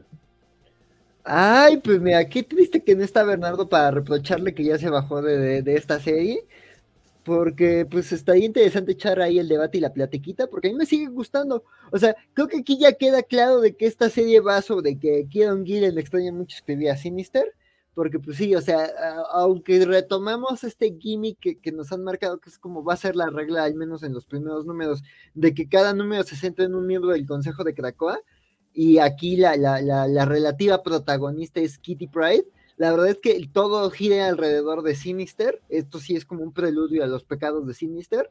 Este, y, y, pues la verdad es que nos llevan a, presentarnos desde la perspectiva de, más bien aquí Kitty es uno de los, de los narradores y de los testigos de toda esta acción, ¿no? O sea, primero nos cuentan las consecuencias de Judgment Day y como que cómo el, gobierno de Krakoa responde a, pues, al, ataque contra Araco, a la muerte de Magneto, este, a, todas las decisiones y acciones que tomaron este, respecto a, lidiar con el celestial y este y también pues el hecho de que ya están compartiendo más tecnología con los humanos este y aquí vemos como justo eh, el consejo está tratando de, lidiar con estas consecuencias y con las con las opiniones divididas que tienen respecto a todo este relajo y mientras vemos que pues Sinister intenta matar a Hope, porque pues resulta que Sinister pues ya se siente acorralado por el hecho de que en la serie de Gary Dugan pues descubrimos de que uno de los científicos de Orkis es, una versión de Sinister, no sabemos si la original o no, entonces pues eh, nuestro Sinister mutante se, sabe acorralado, este, entonces pues básicamente el número va de cómo él está comploteando la, la, muerte de, de los integrantes del consejo, y cómo eh, consigue a través de, un gimmick en particular, bueno, de, bueno, lo va a quemar un poquito. Eh, Sinister tiene pues ADN de todos los mutantes, y lo suyo es el ADN, y pues también tiene ahí un clon de Moira. Este, bueno, tiene clones de Moira y eso lo está usando como ahí muy el estilo del episodio de, del bote de ácido de Ricky Morty. Este, entonces, pues eh, ya, ya con esa premisa yo creo que ya deberían estar garantizados de que van a estar los jajas, este, Sinister ahí intentando varias veces acabar con el Consejo de Krakoa, y me parece un número muy bien logrado, o sea, creo que, el número pasado y este se complementan muy bien pese a lo diferentes que son, y creo que los dos, aunque tienen tonos muy distintos, creo que te cuentan eso, ¿no? O sea, Sinister es alguien que siempre está comploteando algo, que siempre ha buscado objetivos, este, muy ambiciosos, este, y justo este, y, y él no va a dudar en usar todos los recursos a su alcance, ¿no? Y mientras que el otro era como un misterio victoriano, una historia de tragedia, aquí son jajas, ¿no? El Sinister de, de Gillen, este, eh, me encanta que este número recalque en su fascinación con Scott Summers, o sea, por cualquier cosa te, te retoman que el cuate está obsesionadísimo con Scott Summers, entonces sí tiene muy buenos momentos, y además creo que eso, Gillen es de las personas que mejor eh, está continuando lo que hizo Hickman, hasta en las páginas, ¿no? Aunque esto no es la fantasía de diseño gráfico que eran este, los diseños de, de Hickman y de Tom Mueller, este, sí, sí creo que a las páginas les da un sentido más interesante, hace su propia cosa, pero sí es como de un esquemita así como de, sí, muy, muy mi pobre angelito, así, imagínense, Sinister haciendo mi pobre angelito, o sea, así rayando sus apuntitos y, haciendo su plan, está, está muy cotorro lo, lo que hacen, y, eso, ¿no? Gillen hace grandes diálogos, grandes personajes, entonces me parece como muy destacable lo, lo que, lo que hace en este número y, estoy enganchadísimo, estoy enganchadísimo y además si el final se queda en un punto muy emocionante y quiero ver qué, qué ocurre en el número 10 y cómo responde el Consejo de Krakoa a todas las cosas que hace Sinister en este número. Ok, don Draco, ¿usted qué opina? Pues sí, concuerdo mucho con Axel. Y pues justamente este problema, esto que nos dejó Hickman, que era darle como, sí, es una muy buena idea perdonar a todos los mutantes malignos. No veo cómo eso pueda salir mal en ningún momento. Ya está para paso tres veces esta semana. Solamente Sinister hace su movimiento y traiciona al consejo, intentando iniciar la fase 2 de su plan, que no nos han explicado. Entonces, pues ya, ya se prendió esta madre y no sé qué nos falte para llegar a Sinister, pero pues se va a poner bueno este cotorreo, que al menos le dé como un buen final a la era de Krakoa. Espero que no sea el final, pero no sé hasta dónde pueda llegar. No, pero si este fue el final de Krakoa, como que Hickman lo había dicho, o sea, desde, Powers of X nos habían dicho, si algo puede acabar con hegemonía mutante, es que tienen este loco, a este loco de mente entre sus filas. Es cierto, es cierto. Pues bueno, y muy buena portada la de la de Sinister enfrentando a, Kitty Pride, ¿eh? por cierto. Luis Javier nos dice por acá, Sinister no está tan obsesionado con Psycho como Gale. ¿Acaso Gale es un clon de Sinister? No, ¿acaso Gail tiene un gatito con visor? Porque no sé si vieron entre las páginas que pasó, ¿vale? Pero es que el gatito con visor solo uno de muchos momentos donde ves que tiene un crush durísimo. Si Gail le tiene un visor para sus gatitos, yo creo que sí están al mismo nivel. Y creo que sí es de gatitos Gail. Entonces. Alex Caspacho dice, este dato, ese data page es la página. Es una chulada, es una maravilla. Dices, güey, ¿lo entendiste, Gail? ¿Lo entendiste? Me encantó. Luchamec dice Crónica de, Sinestro para su futuro, eh, Los pecados, no la profecía de Sinestro. Y pues bueno, otro cómic que salió esta semana fue otro de esos que, que uno se quería subir al tren hasta que llegó Axe. X-Men Red. Cuéntenme, cuéntenme los dos. Se lo aventaron. ¿Qué tal? ¿Qué tal? A ver, don Draco, empiece usted este, con este chismecito. Pues sí, pues esta es la parte de la edad de Krakoa que nos hace felices tanto en el espacio, con Gillen y el concilio, y con Ewin en el espacio y con Abigail Brandt moviendo piezas a nivel cósmico.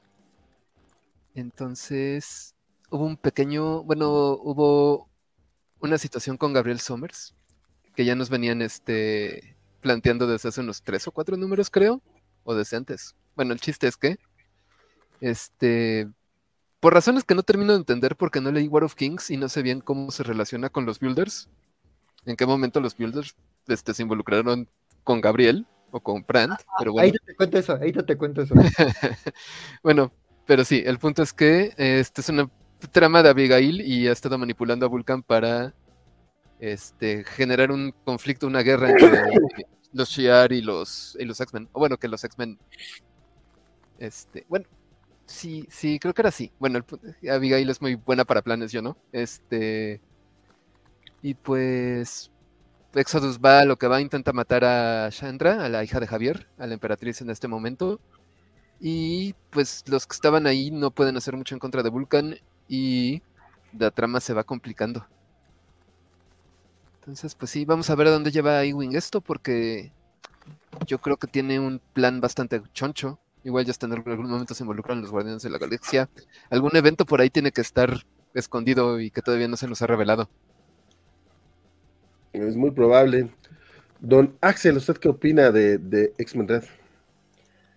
Pues mira, yo opino que, o sea, coincido con Draco, yo creo que la hegemonía mutante se reparte entre, entre Immortal X-Men de Gillen y los X-Men Red de, de, de, de de, de, de, ay, de, de, perdón, de, de Ali este, porque la verdad es que creo que están llevando muy bien las intrigas de, de, esta Big Brand y de su bando, este, y creo que están construyendo muy bien a los personajes, este, esto de Gabriel, ah, bueno, ahí nada más explicando la duda que tenía Draco, este, en War of Kings, o sea, básicamente nos plan, bueno, que aquí lo retoman, este, bueno, en el preludio de War of Kings, este, este, no me acuerdo si era en Rise and Fall of the Shear Empire, este Gabriel Somers queda como el emperador del Imperio Shear. Sí, esa parte sí la leí. Ajá, y en War of Kings justo se va la guerra contra este Black eh, Bolt, que en ese entonces era el, líder de los Kree, porque había tomado el imperio, o sea, justo en, como en, venganza de, de, por toda la localización los Kree a los inhumanos, conquistan este, este, este, el, reino este, Kree, bueno, la, capital Kree, pues básicamente este es a su nuevo emperador, este Vulcan, y pues ahí este, los dos, este, usando sus poderes al máximo, provocan una grieta este, en, en el, en el espacio-tiempo, ahí que abre el cáncer verso. Y, y, a los dos se les da por muertos, que digo, ya después Hickman se encargó de revivirlos a ambos, este, porque dijo, me gustan demasiado y quiero jugar con estos juguetes, y pues a Black Bolt lo, lo, lo revivió en su ron de, de, Fantastic Four, y este, y a, y a este, y a este Vulcan en, en, en, justo en, sus X-Men, y ya después, justo en los X-Men de Hickman, también nos explicaban de que unas criaturas este, fueron las que, unos builders eran los que lo habían este, recogido y le habían hecho ahí ciertas modificaciones, ¿no? Que justo tenía, estaban trabajando con alguien y que le habían hecho modificaciones para tenerlo de su lado este, y pues no, eso quedó, eso lo, dejó suelto Hickman, y ya en el número pasado, pues ya es la explicación de que nos dan de que Abigail era la que tiene la alianza con estas criaturas, porque su objetivo es consolidar como el dominio del sistema solar, ¿no? Y aquí vemos que pues parte de su movimiento es, es justo manipular a Vulcan, este, provocar ahí un conflicto dentro del Imperio Shiar, este, y justo, la verdad es que este número eh, tiene grandes momentos por las respuestas de todos a la inestabilidad de Vulcan, ¿no?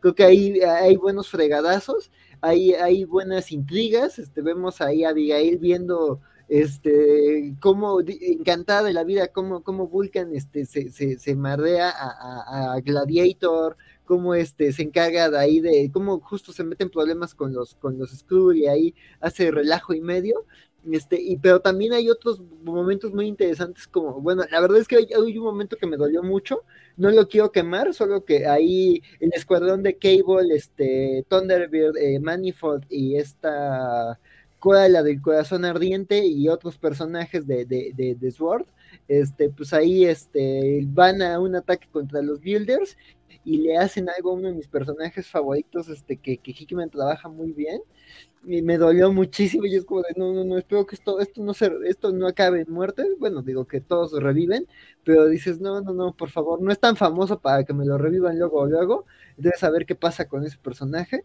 pero está la verdad construyendo muy interesante, además hay ahí cierto girito al final que, que, que le da un momento interesante a, a, a Sunspot, y pues muy, muy bien logrado, entonces, este, pues nada, muy bien, y, pues ya ahorita que menciono a Roberto da Costa, pues le mando un saludo y un abrazo a mi estimado este, este Federico, que trabaja aquí justo también en el apartado gráfico, ahí en, las tintas de este, de este, de este, de este comiquito. A mí me parece que está haciendo un gran trabajo y también el, artista, pero pues también ahí hubo cierta polémica tuitea de estas que, que, que no cambian nada, pero, pero pues cómo, les, cómo funcionan en Twitter y pues ahí también este, embarraban a nuestro estimado Federico y unas controversias por el color de Roberto, que, que, pues, hay ese efecto de luz, en mi opinión, pero bueno, pues hay, hay, temas sensibles dentro de ciertos sectores del fandom, pero pues digo, te mandamos una, yo te mando un abrazo enorme, Federico, y pues yo estoy disfrutando muchísimo este X-Men Red. Y, pues nada, me parece que, es, un cómic que, cumple en todos los apartados y pues ahí, este, pues digo, también ahí, ahí eh, lo que, lo que decíamos cuando Superman, ¿no? Creo que cuando alguien viene de cierto contexto, pues lee los cómics de manera muy particular y espera ciertas cosas, entonces pues hay gente que dice, no, no es tan moreno como me gusta, y otros que decimos, eh, se está comiendo raro el elote Superman, ¿no? Pero pues sí, como que la gente se puso un poquito intensa en ciertos sectores de Twitter. Ok, de hecho yo, yo la verdad me enteré el chisme por en la tarde, creo que me, que me lo comentaste. Este, este, esta viñeta en particular no, leo mucha, mucha diferencia, pero sí algo comentaba de que tenía que, que, tener otros rasgos físicos. Y pues yo a Roberto da lo ubico así más o menos desde hace un chorro de tiempo. O sea, no, no, no, no lo veo muy diferente, pero pues como dices, pues también depende luego de, del cristal con que se mira. Sí, ¿no? como, dijo el capitán Lorca en Discovery, el contexto es para reyes, entonces sí es una cosa bien complicada. Y, y pero pues sí, pero pues digo, chismecito, perdón Federico, pero chismecito. En, la, en los cómics de semana nos encanta el chismecito, pero pues nada, también eh, ahí está padrísimo también este, este platicar, porque es todo un tema el, el coloreado de los cómics, ahí luego no lo solemos ver, y pues eh, yo también ahí quería sacarlo, porque pues está, me encanta que seas parte de nuestra audiencia, ¿no? Eh, y pues nada, abrazos.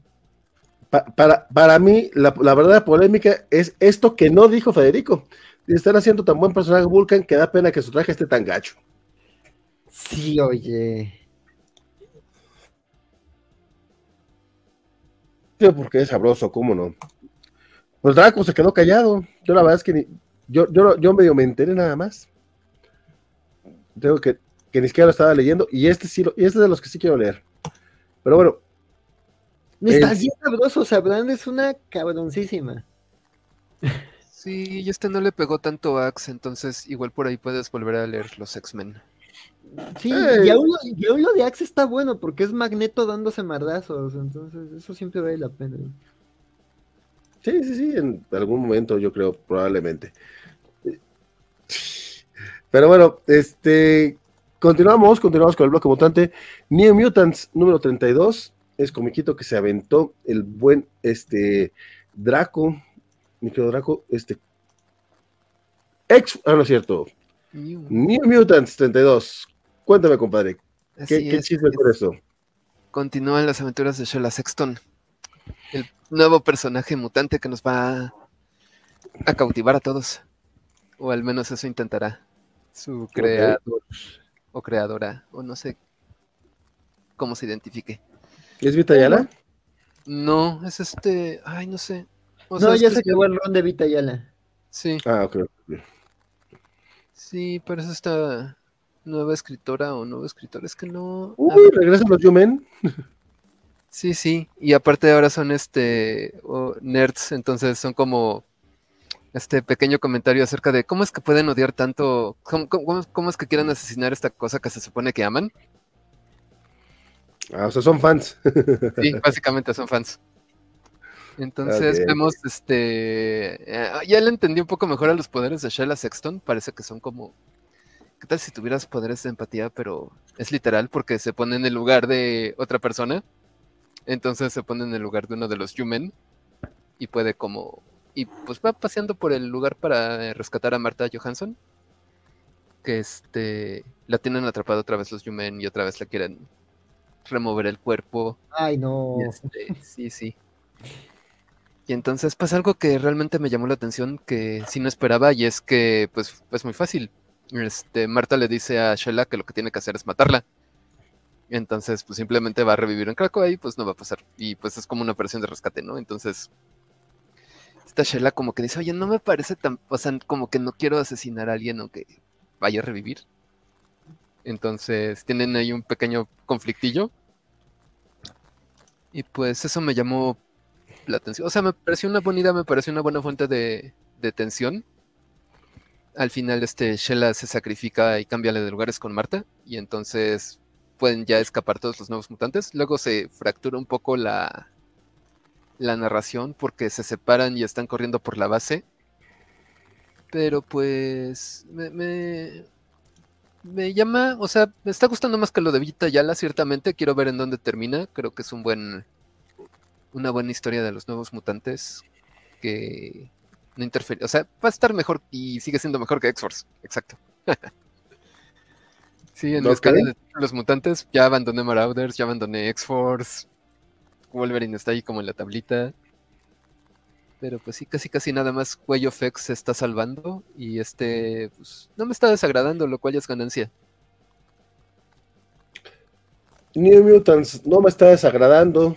Draco Omega en los cómics de la semana me, me parece una frase también lapidaria, pero bueno, es lo que es, compadre, no hay de otra.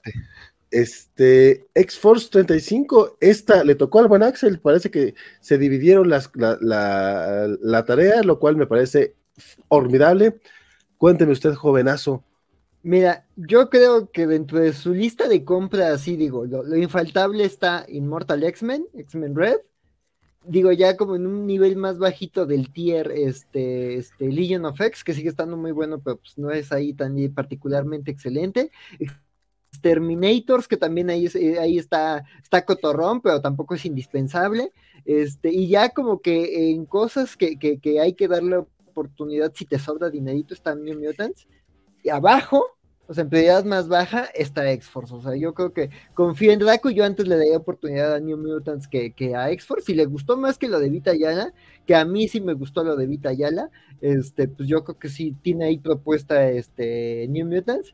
Y X-Force, pues mira, nada más leí este número porque vi mame de lo que pasaba en este número y es algo que ya se veía venir, que ya muchos esperaban ver porque incluso en este número, en, el número de, de, Immortal X-Men que ya comentamos, hacen un chiste sobre eso.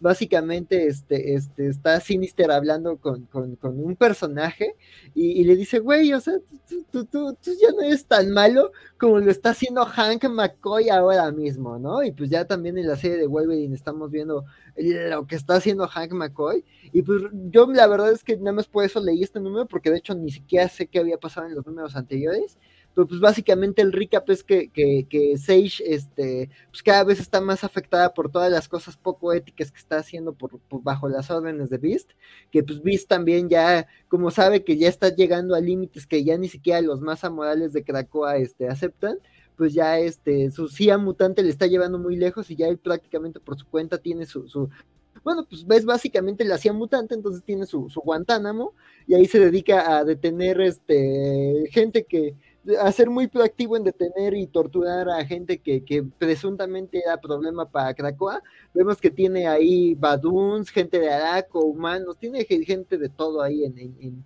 en su Guantánamo espacial. Este, y pues básicamente aquí Sage colapsa y pues ya se dan cuenta de que tienen que, que actuar en contra de, de, de, de Hank McCoy, ¿no? Este, porque pues ya también ella tiene ya problemas de alcoholismo como buena gente de la CIA, este, y pues vas, y ella, entre ella y este, y Red Omega, pues lideran un operativo en contra de, de, Beast, este, ahí descubrimos pues todo lo que ha hecho, todos los que tenía en la cárcel, también justo, la verdad es que pues como no había leído, y miren, ni tan estoy desconectado de X-Force y de, y de, y de Wolverine, de lo todo de Ben Percy, que, ya no, no sabía que en este arco sale Solem, la única aportación buena de, de, Ben Percy a, a X-Men, este, y resulta que Solem está ahí liberando a su mentor, y pues digo, también la verdad es que esta es la peor participación de Solem, no me, no me, no me gustó, pero, pero pues digo, creo que la, la, premisa de, güey, ya al fin Beast está lidiando con las consecuencias de sus acciones, parece que esto se está moviendo, o sea, creo que en parámetros como comparado con los Avengers de Adam, creo que esto se movió un poco más rápido, pero aún así, por ejemplo, sigue estando peor que, que por ejemplo, este eh, Legion of X, este Excalibur, que digo, ahí pasaron cosas como por el veintitantos, aquí hasta el 35. Entonces, pues habrá que ver cómo avanza esto, pero dices, bueno, al menos pasó algo, algo interesante. Entonces, pues eso, eso se rescata. Si querían ver ya a Bestia pagando por sus acciones, ahí, eso pasa aquí. Qué triste lo que le han hecho a Bestia, digo, estoy a favor de que, de que los personajes no se queden estancados, pero una cosa es no estancarlos y otra cosa es mandarlos a la chingada tan feo, ¿no? Pero... Sí, no, sí, aquí ya fue un punto de no retorno, sí. Por ejemplo, me gustaba el punto de no retorno de Cyclops, me gustaba que fuera revolucionario y que fuera proactivo y la chingada. Al final lo regresaron, entonces probablemente Hank regrese, pero, Sí. Todo Pero se ¿cómo? perdona con los mutantes, ya lo Pero-. Además, pero ¿cómo? además, con las reglas que puso Grant Morrison, igual y vuelve a digi- evolucionar y ya se redime. Probablemente, probablemente. Pero bueno, con eso cerramos el bloque mutante de esta noche y arrancamos ya de lleno los, los cómics indies. Terminaremos a las 3 horas. No suena nada mal. Arrancamos los cómics indies de la semana.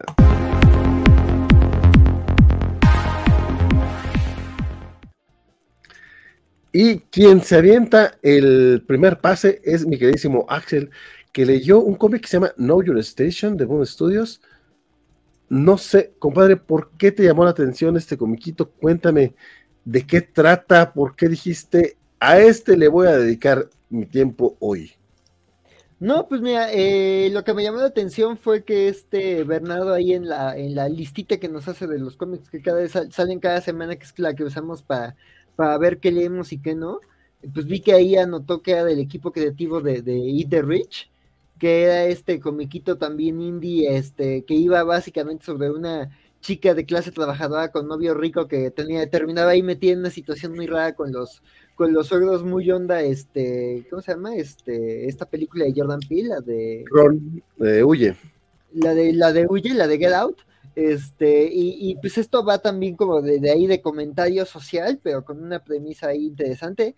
Esto va de que, pues esto que, que los ricos no dejan de vendernos como el futuro, de que, güey, nosotros somos tan ricos que vamos a construir naves para estallar, para ir- huir de la tierra, pero nada más nos vamos a ir nosotros, ¿no? Entonces, este, pues aquí sí nos plantean esa situación, o sea, una, una nave en donde están prácticamente puros CEOs y, gente así súper súper influyente de, la política y, y- y la clase económica dominante y que tienen ahí su, su cuerpo regulador, ¿no? Ahí van ahí como buscando un nuevo lugar para establecerse, pero pues básicamente viven ahí en una utopía en donde ellos mandan y hacen las leyes y tienen distintos cuerpos policiales que son los que resuelven las disputas entre estas personas, ¿no?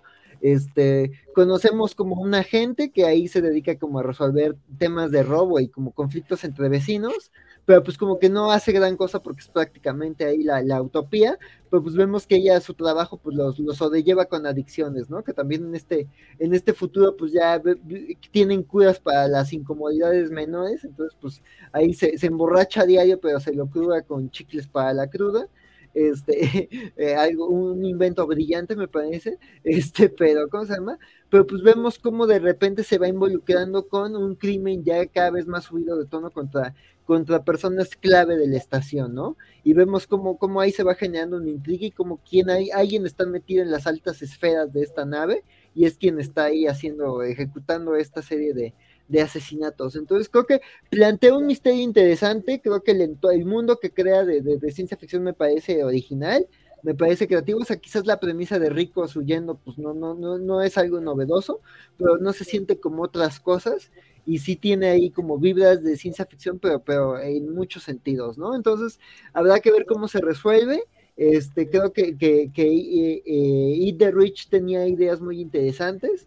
Este, quizás la ejecución no terminaba de cuajar, pero eh, tenía cosas como muy valiosas. Y creo que este, pues también puede, puede ser una cosa interesante a seguir. Y pues los personajes, aunque no se me hicieron particularmente cautivadores, pues sí me parecieron ahí este, llamativos. Y sí quiero darle, seguirle dando una oportunidad a esta seriecita. Pues bueno, ahí está Know Your Station de Boom Studios, compadre. Una, una recomendación, sin duda. Eh, no tengo que me la bendice todavía, pero seguiré atento a, a- lo que opines de ella en, en siguientes este, entregas. A ver si cuaja, a ver si cuaja. Sí es, este, y de mi lado, les digo que yo, le- yo leí pocos cómics esta semana, como se pudieron dar cuenta. Traté de leer cómics que, que no había leído los demás, para por lo menos aportar algo. Y en ese sentido fue que yo le, le entré a It's Only Teenage Wasteland. Ustedes dirán, bueno, pues, ¿quién escribe o por qué le, le diste entrada a este comiquito de Dark Horse? Verdad ni me acuerdo quién escribe, ahor- ahorita les voy a decir los nombres, no crean que me los sé, o sea, más bien lo estoy leyendo. Son Kurt Pires, eh, Jacob, Jacob Salcedo, Mark Dale y Mika Mayer son los, son los encargados de esta miniserie de cuatro numeritos.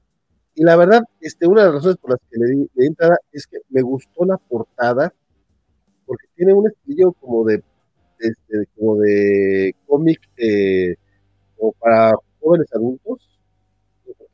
Eh, bueno, el, el logotipo, que es así como un poquito más grande, ocupa la mitad de la, de la portada, y la otra mitad es este pues, un momento postapocalíptico de unos adolescentes arriba de un, un techo de una gasolinera que está en llamas, que está con. Dije, "Eh, vamos a entrarle a ver qué onda. Este, de hecho, empieza muy el rollo, empieza medio raro. Este, pidiendo que la gente valiente vaya a hacerse la de tos. Y nuestro protagonista dice, pues la verdad es que soy un cobarde. Pero bueno, este, vámonos a los años de los 2020, de los 2000, 2020. Este, entonces es como, ok, el futuro y de repente regresamos a nuestro presente. Y este primer numerito, háganme cuenta que es Ya no puedo esperar, eh, eh, All That, pues, una historia de adolescentes gringos haciendo una, una fiesta cuando los papás se van de casa. Un caos de, de es un grupillo eh, que, que no son los populares, pero que tampoco son este, lo, lo, lo, los pares sociales, entonces como que quieren llamar la atención. A grandes rasgos, de eso se trata este, este primer número.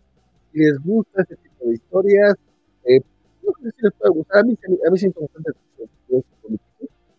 este, pero hasta ahí, o sea, realmente todo, todo el tono de ciencia ficción que, que, te promete al inicio con la primera, primera página, eh, no se ve en este primer número, ya rumbo al final, este, no les voy a exponer más, este, son cuatro numeritos, así que me imagino va por ahí en los siguientes números, pero este en particular es totalmente de adolescentes, viendo cómo arman la fiesta y la fiesta tal cual.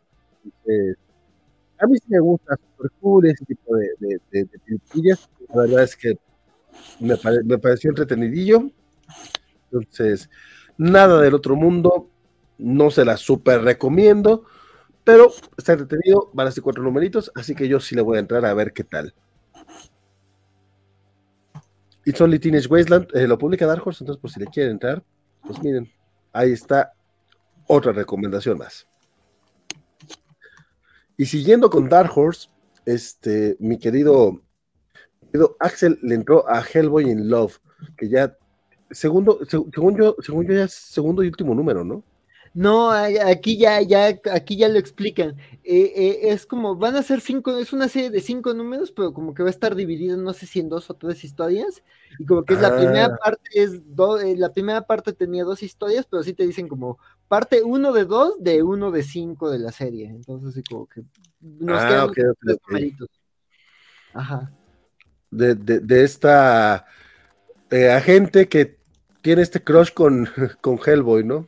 Ajá, sí, sí, pues justo este, el, esta historia básicamente iba de que Hellboy está escoltando a una, a una empleada del Museo Británico que está cuidando ahí un maletín misterioso, muy al estilo Pulp Fiction, sabemos que es importante, pero nunca vemos qué hay dentro. Este, o sea, así literalmente sí es un McGuffin, o sea, así es como, es que esto es muy importante, y, pero ¿qué, qué hace? Es muy importante. Entonces, este, pues básicamente es la excusa para que Hellboy y esta, y esta muchacha pues emprendan una persecución de unos goblins, la persiguen justo por, por, por, por Escocia, Inglaterra, no me, no, me, no me termino de acordar, pero justo está, está como simpática la historia, porque sí está llena de personajes como muy coloridos, este, muy, está como lleno de una vibra como muy de, de músicos, de clubes nocturnos, de la escena como ay, punk un poco, este, lo, lo, los, los duendes, lo, los goblins tienen una personalidad como muy simpática, se me hicieron como una aportación muy interesante, este, y, y las interacciones de Hellboy con estos distintos goblins está chistosa, ahí también hay, hay, varias secuencias muy divertidas con, en, una, en, una, en una serie de subastas. Entonces, como que sí pasan una serie de cosas como muy locochonas. Y pues eso, ¿no? Digo, eh, eh, desde el tiempo que estoy acá en, en, en, los cómics de la semana, pues hemos hablado de varios cómics de Hellboy. Este, que ya ahí ya son como historias este, en distintos momentos de su historia y algunas muy efectivas y otras pues más olvidables. Y creo que esto se, se me hace de las más entrañables que he leído este, sí tiene ahí su, su carisma y, eso, ¿no? Creo que lo, que decía yo de que el reto de esta historia era como construir la relación de Hellboy con esta chica, como que el número uno no, no, no termina de dejar claro, pero creo que aquí sí, a lo largo de, de las páginas de este numerito, sí vas viendo como esa camaradería que va surgiendo entre ellos dos y como que cuando resuelven esta, esta, esta misión, este, sin, sin spoilerles cómo se resuelve, sí queda ahí una, una, o sea, no, no, no dices, güey, están loquísimos, se van a besar al final de esto, pero sí dices, ya, ya me quedó claro que se formó un vínculo, y creo que eso es como algo muy efectivo, y sí me gusta ver que, que quedan otros tres numeritos de la serie, porque ahí sí ya me voy a creer que sea una historia de un romance de Highboy, porque aquí queda claro que es alguien a quien respeta y en quien confía, pero digo, todavía no se besan así al atardecer, pero dices, güey, ya me estoy creyendo esta relación y creo que eso se me hizo como muy efectivo y bonito del número y, me sorprendió muy gratamente y me parece muy bien resuelta esta, esta, esta, esta parte, esta, esta, esta historia que conforma el todo de la serie. Entonces habrá que ver qué tal los siguientes tres números, pero me dejaron muy emocionado este Hellboy in Love. Se ve bastante divertido, sí, definitivamente tengo que retomarlo el próximo, próximo mes. Eh, yo sí lo tenía pendiente, o sea, sí lo quería leer, pero nuevamente esta semana no me dio el tiempo, pero luego, luego me pongo al corriente contigo, como no, compadre, por acá, el buen Isaías, antes de irse, dice, solo, solo dejo dicho, compadre, ya nos quedan dos comiquitos, quédate con nosotros, ya, ya, ya, vamos a terminar. Y, uno de esos... Tenemos que hablar de ese, tenemos que hablar de ese. Justamente porque nos dice que antes de irse, solo deja dicho que Dua Power Run fue un gran final y lo amé igual, al igual que The Blue Flame. Y, el primer número de Thor sin Cates, pues, pues existe. Güey, el, nuevo número de, Thor es sin Cates. Changos. Pero no regresaba Nick Klein, o es hasta el 30. Ah, ya me preocupé. Yo no, no, no, llegué, no llegué a ese. Juan Pablo Portilla, que se nos acaba de ir en este momento, espero que regrese porque el siguiente comiquito lo iba a hablar él. Dice, es cierto, Beast es el cuarto mutante fuera de control que se volvió maligno esta semana. Qué bueno que regresó Draco Mega porque justamente él es el que, el, que hablará del siguiente comiquito. Y don Federico nos cuenta, nos dice, observa al muchacho que Axel ya tiene ojitos de sueño. Creo que todos ya traemos ojitos de sueño. Es una de las razones, son las razones por las que andamos proponiendo eh, bajar el, programa a lo mejor a las nueve, no a las ocho como el tiránico Bernardo que pretende hacerlo, pero a lo mejor a las nueve de la noche ah, empezar. Podría ser. Pero bueno, si no, no tuve que llegar yo para volver, o sea, a las 10 como debe ser. Pero no, a lo mejor punto intermedio, a las 9 veremos el próximo año. Pero por lo pronto, mi estimadísimo Draco, eh, continuaste con American Jesus Revelation. Ya es el número 2. ¿Van a ser igual tres números como las otras miniseries? Sí, sí, sí, van a ser tres números. Entonces, esto ya va a acabar en el próximo número. Y pues está muy bien porque pues estas son de estas cosas de Mark Millar que de repente regresan cuando piensas que ya, ya nunca van a regresar, que ya se le olvidó, que no se la pudo vender a Netflix o algo. Esta ya pues se la vendió a Netflix. Sí, o sea, pues sí, yo creo que es parte de. Sí, nunca sabes qué va a revivir, pues, qué serie de Miller. Ah, pues ya va a revivir Nemesis también, ¿no?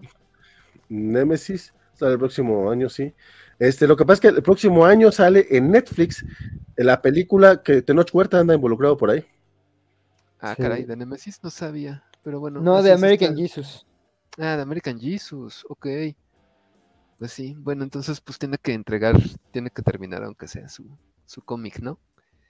Entonces, pues aquí, pues sigue este el maquiavélico plan del anticristo para enfrentarse a Dios y crear su gobierno mundial y tener dominada la humanidad con chips y cosas de conspiración. Entonces, pues este, llega este hombre a decirle que ya están que ya se rindió Rusia, entonces ya nada más faltan Corea y China para ya hacer los sueños del mundo. y entonces pues es eso que se ve a trabajar este cuate, bueno, el anticristo, pero llega la madre del anticristo y quiere ir y hablar con él, y resulta que de repente no lo encuentran, y entonces en un twist regresa el anticristo al pueblo en donde creció, donde fue la primera miniserie.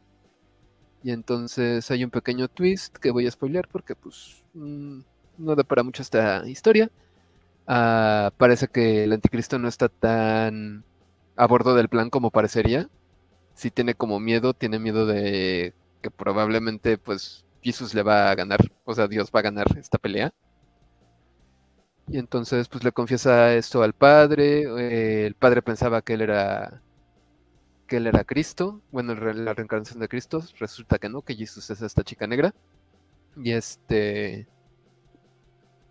y pues como que le, le cuenta que pues tiene mucho miedo y que necesita confesarse con él. Y así. Y luego Jesús va al Vaticano y les reclama. Y se, se, comporta muy, muy hardcore. Entonces, pues, a ver cómo va el enfrentamiento. Estoy seguro de que no va a ser nada demasiado sobresaliente, porque pues es Miller. Pero pues uno que luego vive con los pendientes así de, ¿recuerdan cuando Miller escribió esa historia del anticristo? Pues, ¿cómo terminó eso? Debo de saber. Pues vamos. Igual termina de forma, de forma bonita, ¿no? Más que otra cosa. Ah, también. Luego Miller le da por escribir finales bonitos. regresaré el próximo mes para terminar de leer esta historia que lleva como 20 años este, para poder publicar nueve números. Chinga tu cola, Miller. Pero bueno, este, pregunta Federico, este, ¿y la serie de Magic Order en Netflix? De esa no han dicho nada últimamente, pero Magic, Magic Order ya van, ya va a salir el libro 4 en, en Estados Unidos. Ajá. Aquí en México, Pero ya anunciaron el 4. No, ya terminó el 3 y va a salir el 4. Según yo. Este, porque eh, Panini acaba de publicar el 2, pero es como, güey, ¿ya va el 4? Así de. Ese sí la mandan este, acelerando, entonces yo creo que sí. No sé si es serie o es película, pero yo creo que sí han de tener interés en sacarla rápido. Como bien dijo Branco, de, pegue. Como no pegó Jupiter's Legacy, algo tiene que pegar. No pegó Jupiter's Legacy ni tampoco Super Crux. O sea, ya van dos proyectos de Miller que le chafean. Isaías se quedó y nos dice, bueno, me quedo. Y Nick Klein regresó, pero Kate dejó Hulk. Otley acabará de escribir lo de la nave Hulk y se toma un descanso de Thor, pero el escritor Philin anda, anda continuando la trama de Thanos. Esta trama que a nadie le interesó realmente. Mm. Oye, pues qué, mal pedo, porque pinche Donny Cates, o sea, está bien que sea Rockstar, pero que no mame. O sea, planteó dos, historias, termínelas antes de irse, por favor. Pero bueno. Creo que por ahí también el, autor está pasando por un momento complicadillo, entonces creo que también. Ah, ok, ok. Ah, bueno, también son personas, sí. Perdón. Tengo entendido, pero no estoy al tanto del chisme. Quien, quien sí terminó ya su historia, realmente lo, lo estaba diciendo para darle el, giro a Dua Powerbomb, que terminó ya en su número 7. Este, don Axel, haga usted los honores. Yo ya sí la terminé, este, pero cuéntame tú, tu opinión acerca de este comiquito. Mira, mi opinión es que me gustó muchísimo. Este, se me hace un final muy hablando como de esto de, de, como de giros raros que le das al final a una historia. Este, como lo que decíamos con The Variants. Creo que aquí el giro, aunque puede sentirse muy extraño y como muy ahí de los pelos, sobre todo por ciertas decisiones que decíamos que se tomaron en el número 6, este, la verdad es que me hace se me hace muy efectivo y creo que esa decisión complementa la historia y, enriquece el mensaje, creo que eso es lo importante, ¿no? Cuando da estos volantazos, que al final sí, de, una u otra manera, sí tengan relación con la idea que habías planteado desde el inicio. Y pues aquí digo, ya en las primeras páginas lo dejan claro, este, Lona y, y, y, y Cobra son este, tienen que enfrentarse a Dios mismo si quieren revivir a, su, a su madre y a su esposa respectivamente. Este, y pues la verdad es que este cómic es una cosa bien bonita.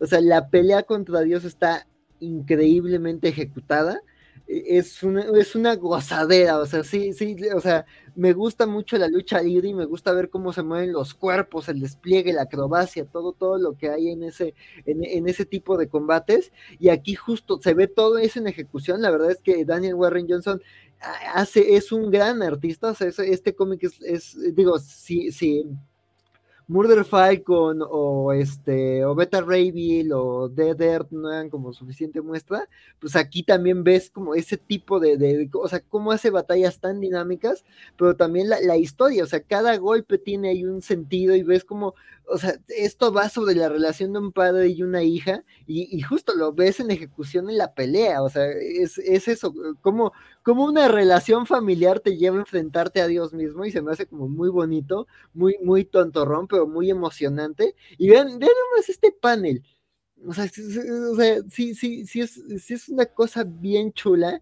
Y eh, como este hay otros, como otros tres momentos de, de, la pelea que sí son emocionantes, estremecedores, y sí te dejas así como de quiero, quiero ver que, cómo acaba esto, ¿no? Y pues como, como la lucha, si sí hay un guion, si hay una idea escrita, pero al final pues también te hacen sentir los mardazos y hay una narrativa respecto a esos fregadazos.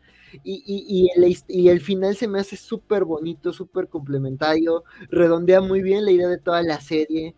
Y, no es un final necesario, o sea, sí es un final feliz, pero no de la manera que lo esperas, pero sí te satisfacen todos esos momentitos. Y nada, estoy muy satisfecho, y pues sí, este es un gran cómic, sí es de ahí, de las mejores cosas publicadas, en mi opinión es de las mejores cosas publicadas este año. Y si, lo, si se lo encuentran, denle la oportunidad. Si ahí buscan algo en la tienda de cómics, sí, llévenselo, busquen los numeritos. Y pues el TPB sale en marzo, entonces yo creo que sí vale muchísimo la pena Dura Powerbomb. Y yo lo disfruté de, de, de, locura, o sea. Y de los cómics de lucha libre que hemos reseñado aquí, creo que sí, este. Digo, me falta leer uno que reseñó Vale, pero este sí se me hace una cosa, una gozadera. Sí, no, completamente de acuerdo. Este, la bomba crucifijo, los pilares del Golgotha, o sea, los movimientos de Dios en lucha libre están bien perros. Este es, es emocionante, es divertido, es emotivo, te pega en el corazón. Este, Daniel Warren Johnson, qué, qué, qué cabrón. O sea, neta, qué cabrón. O sea, a mí los el primer número me gustó, pero no se me hizo la gran cosa. Este, me fue ganando, me fue ganando la serie número número. De los últimos cuatro o cinco, la verdad, no sabía yo cómo poder resolver este cómic. O sea, cuando nos dijeron van a enfrentar a Dios, dije, ah, mamón, a ver qué tal va. Este, no puedo decir que me sorprendió completamente el final, pero, pero, sí, pero, sí me estrujó tantito el corazón. O sea, está muy, muy bonito. Es muy bonito. O sea, no, no, quiero, no quiero usar otra palabra para no spoilear. O sea, en serio, es un cómic que sí, sí recomendaría bastante para, para que le, lea, lo lea quien sea. O sea, y me duele un poquito pensar que si Panini se va a enfocar a Marvel, si Camite no está eh, interesado en traer nuevas series, eh, si Televisa está batallando con las, este, con las licencias, como que nomás queda Planeta por ahí, pero también Planeta depende de que se publique en España. Si, es, si este se lo lleva a otra editorial en España, va a estar complicado que llegue aquí a México y creo que es un cómic que se debería de publicar en México, al, que al que le iría estupendamente bien y no sé si vaya a suceder. Pero... Si alguien aquí tiene contacto con algún editorial, díganles que quien pueda traiga a On, porque qué, chulada de cómic. Y esto puede gustarle incluso a gente que, que, no le gustan los cómics, pero le gustan las luchas, porque es, una chulada. No, no, este cómic es efectivo por donde lo veas. Sí. Este, chulada de cómic, Dua Power este, muy, muy de acuerdo con, con, con Axel y con Isaías por acá. Dice Federico que le urge el TPB. Dice, tú a Powerbomb, ¡uh! grita como puberta en concierto de Bad Bunny, que sí pudo entrar con su, con su, boleto. ¿Qué, qué, qué drama se traen ahorita en Twitter con eso? Eh? Sí, ahorita está ahí caos por lo de Bad Bunny. Hay gente furiosa. Ya está la Profeco, creo que ya intervino. Ya entró Profeco, ya el Estado Azteca ya salió a anunciar que, que, que, que no es un pedo, que es Ticketmaster. Y. Güey, Ticketmaster ya, que le pongan un alto a esa chingadera, está cabrón. Es a nivel mundial, o sea, pues apenas esta semana, la pasada hubo pedos con Taylor Swift en Estados Unidos, y bueno, ya hasta John Oliver les hizo un programa, o sea, sí, algo tienen que hacer todos con Ticketmaster, porque están desatados. Sí, sí, sí, y dice Isaías, Attack on the Throne God, on, Death, on Death Throne God. El número, por cierto, que nunca creí que Dios se pudiera aventar esos movimientos no, la verdad es que tampoco, y qué, qué, perro, está, está muy, muy, muy chingón el comiquito, sea lo cada quien. Y pues bueno, muchachos, me, me es muy grato decirles que con eso concluimos los cómics de la semana número 130. Como siempre, un gustazo estar aquí con ustedes. Muchas gracias, mi querido Draco. Muchas gracias, mi querido Axel, por estar aquí con nosotros. Muchas gracias al buen Bernardo, que eh, se aventará las labores de podcast y de timestamp más tarde. Este, muchas, muchas gracias también a todos los que estuvieron aquí con nosotros, sobre todo hasta estas horas, altas horas de la noche, como Isaías y Federico, que se están echando el chisme, Alex Raspacho también, Luchamex, Luis Javier, eh, bueno, Luchamex sabemos que se va en los indies, eh, Luis Javier, que ha estado también este, muy, muy, muy, muy echando, bastante, echando bastante chisme, a los, a, los, a los que renovaron suscripción esta, esta noche, como yo, Carlos, en Twitter, en YouTube y el buen este Félix Farfán en, Twitch. Muchas gracias a todos los que nos apoyan. Este, no, no en serio, en serio, no crean que, eh, sus apoyos este, fueron a mis vacaciones. Te, tengan por seguro que divido todo, porque si no, este, pues no, no hay manera de, de, sacar esto en la covacha. Este, todo, todo, lo, todo lo que llega este, de, suscripciones eh, se utiliza para los servicios, para sacar este, cortinillas, para sacar diseños, para pagar StreamYard, para pagar este, el, hosting y el, dominio de, eh, la, de la página que les prometo, en 2023 le vamos a echar más ganitas a la paginita, este, yo me encargo de eso. Entonces, muchas, muchas, muchas gracias a todos los que nos apoyan con todos, todos esos seguidores. Don Alberto Mota también, este, por acá en YouTube, te dice, yo, yo, también ando por acá. Muchas gracias por estar a estas altas, horas de la noche, mi querido Alberto. Y a todos los que nos van a escuchar después en diferido, ya sea en podcast o en repetición aquí en YouTube, muchas gracias por acompañarnos cada, cada semana. Ustedes nos ayudan a hacer este programa. Dice, ya vámonos antes de que nos corran del internet. Vámonos, vámonos, mi querido Federico. Últimos comentarios, cómic de la semana, mi querido Axel, cuéntame. Mira, para mí no es muy difícil no decir otro que sea Dua Powerbomb. La verdad es que se me hace un final contundente, demoledor, bonito, emocional. O sea, quizás no es lo más original del mundo, pero creo que, está bien construido y, y, sobre todo la parte gráfica es una chulada, ¿no? Este, pero creo que también como menciono, pero la verdad es que esta semana sí, lo que la semana pasada fue muy poquito y como que no lo más espectacular, esta sí estuvo muy competida y pues también me sorprendieron gratamente Hellboy in Love, Immortal X-Men, este, entonces pues sí, este, digo, les doy esa mención honorífica, pero sí, no, Dua Powerbomb, una chulada, un gran cierre a una gran serie. Ah, y, y ya también despedidas y todo lo demás.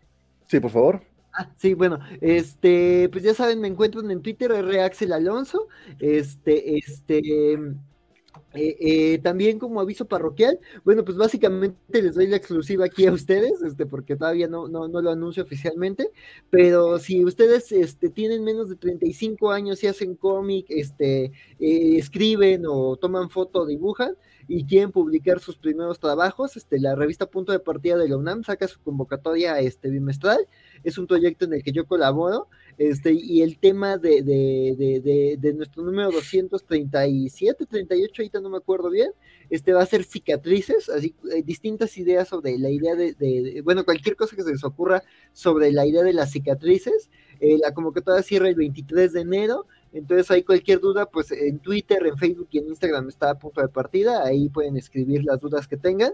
Y si no, ya sé que es un punto, si son mayores de, 35 años o no pertenecen a la UNAM, este, pues también hay otras opciones este, para la revista. También está una revista en línea en donde no hay ningún límite de participación y hay un concurso anual para la población universitaria ahí hay premios en dinero, entonces eso es algo a considerar. Y pues también, pues me encuentran a mí el, domingo en Kobayashi Maru, este, ahí vamos a hablar de, lo último de, de, Star Trek Prodigy y también de un del episodio 17, si no me equivoco, de la primera temporada de Next Generation, este, que es un episodio que va sobre el holodeck, al rato pongo el tweet, este, pero básicamente vamos a hablar de, de, de, de, eso, ¿no? Del primer accidente de holodeck, que es algo que pasa mucho en Star Trek. Y pues nada, agradecerle a Valentina, agradecerle a Draco y agradecerle a todos los que nos acompañaron el día de hoy. Estuvo muy bueno el chismecito y pues se les estima a todos los que se desvelan con nosotros. Sí, así es, muchas, muchas gracias. Don Draco, cuénteme usted. Pues sí, un placer otra vez estar aquí con ustedes y comentar los comiquitos. Ya mi cómic de la semana se lo va a llevar fácilmente Immortal X-Men porque pues soy muy fácil y me gusta cuando los X-Men se ponen divertidos y se ponen este intrigosos y hay telenovela y el show se lo roba Sinister. Este, y pues ya estaba muy desangelado esta etapa, pero ya al fin empezó a agarrar otra vez su carril y me está gustando. Este, ¿qué será? Me, encuentran en Draco-Mega, ahí nos burlamos de los que quieren que despidan a James Gunn. Y pues cosas que vayan pasando en la ñoñosfera. Ahorita estaba también viendo lo de los Game Awards y pues ahí voy comentando lo que se me ocurre. Y pues muchas gracias. Perfectísimo, don Draco. Este, bueno, yo agradezco a todo el mundo. Recuerden que mañana hay cobacheando. Bueno, no es cierto, no sabemos si va a haber cobacheando, pero en teoría celebran sus 100 programas y va a ser este de trivia, trivia, trivia cobacha, básicamente.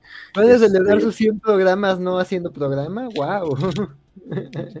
Yo, les diría, y creo que hay cobachar la mundialista mañana, no estoy muy seguro, este, pero lo que sí hay es ya el especial 50 de Ñoñonautas que me tardé en subirlo yo Isaac me lo entregó hace tres semanas y yo no hallaba el momento para subirlo hasta que dije, ah, mira, hoy no hay programa, este miércoles nos lo aventamos.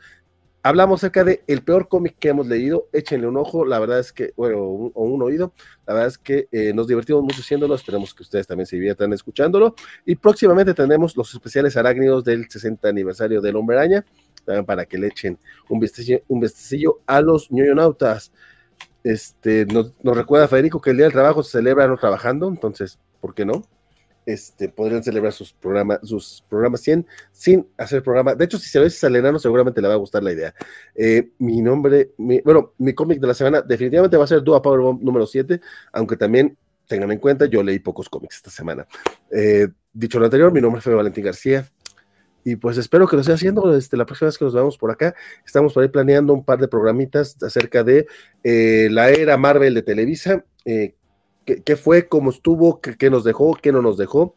Y pues eso, a ver, a ver, a ver cómo nos va con ese chismecito. Y también habrá por ahí un, los cómics del año. No sabemos cuándo, no sabemos cómo va a ser la dinámica, pero traemos, pensado los mejores cómics del 2022. Este aquí, la mesa de los cómics de la semana. Gusto estar con ustedes. Sigan ñoñando con la covacha. Seguimos aquí toda la semana echando el chisme con ustedes. Hasta luego.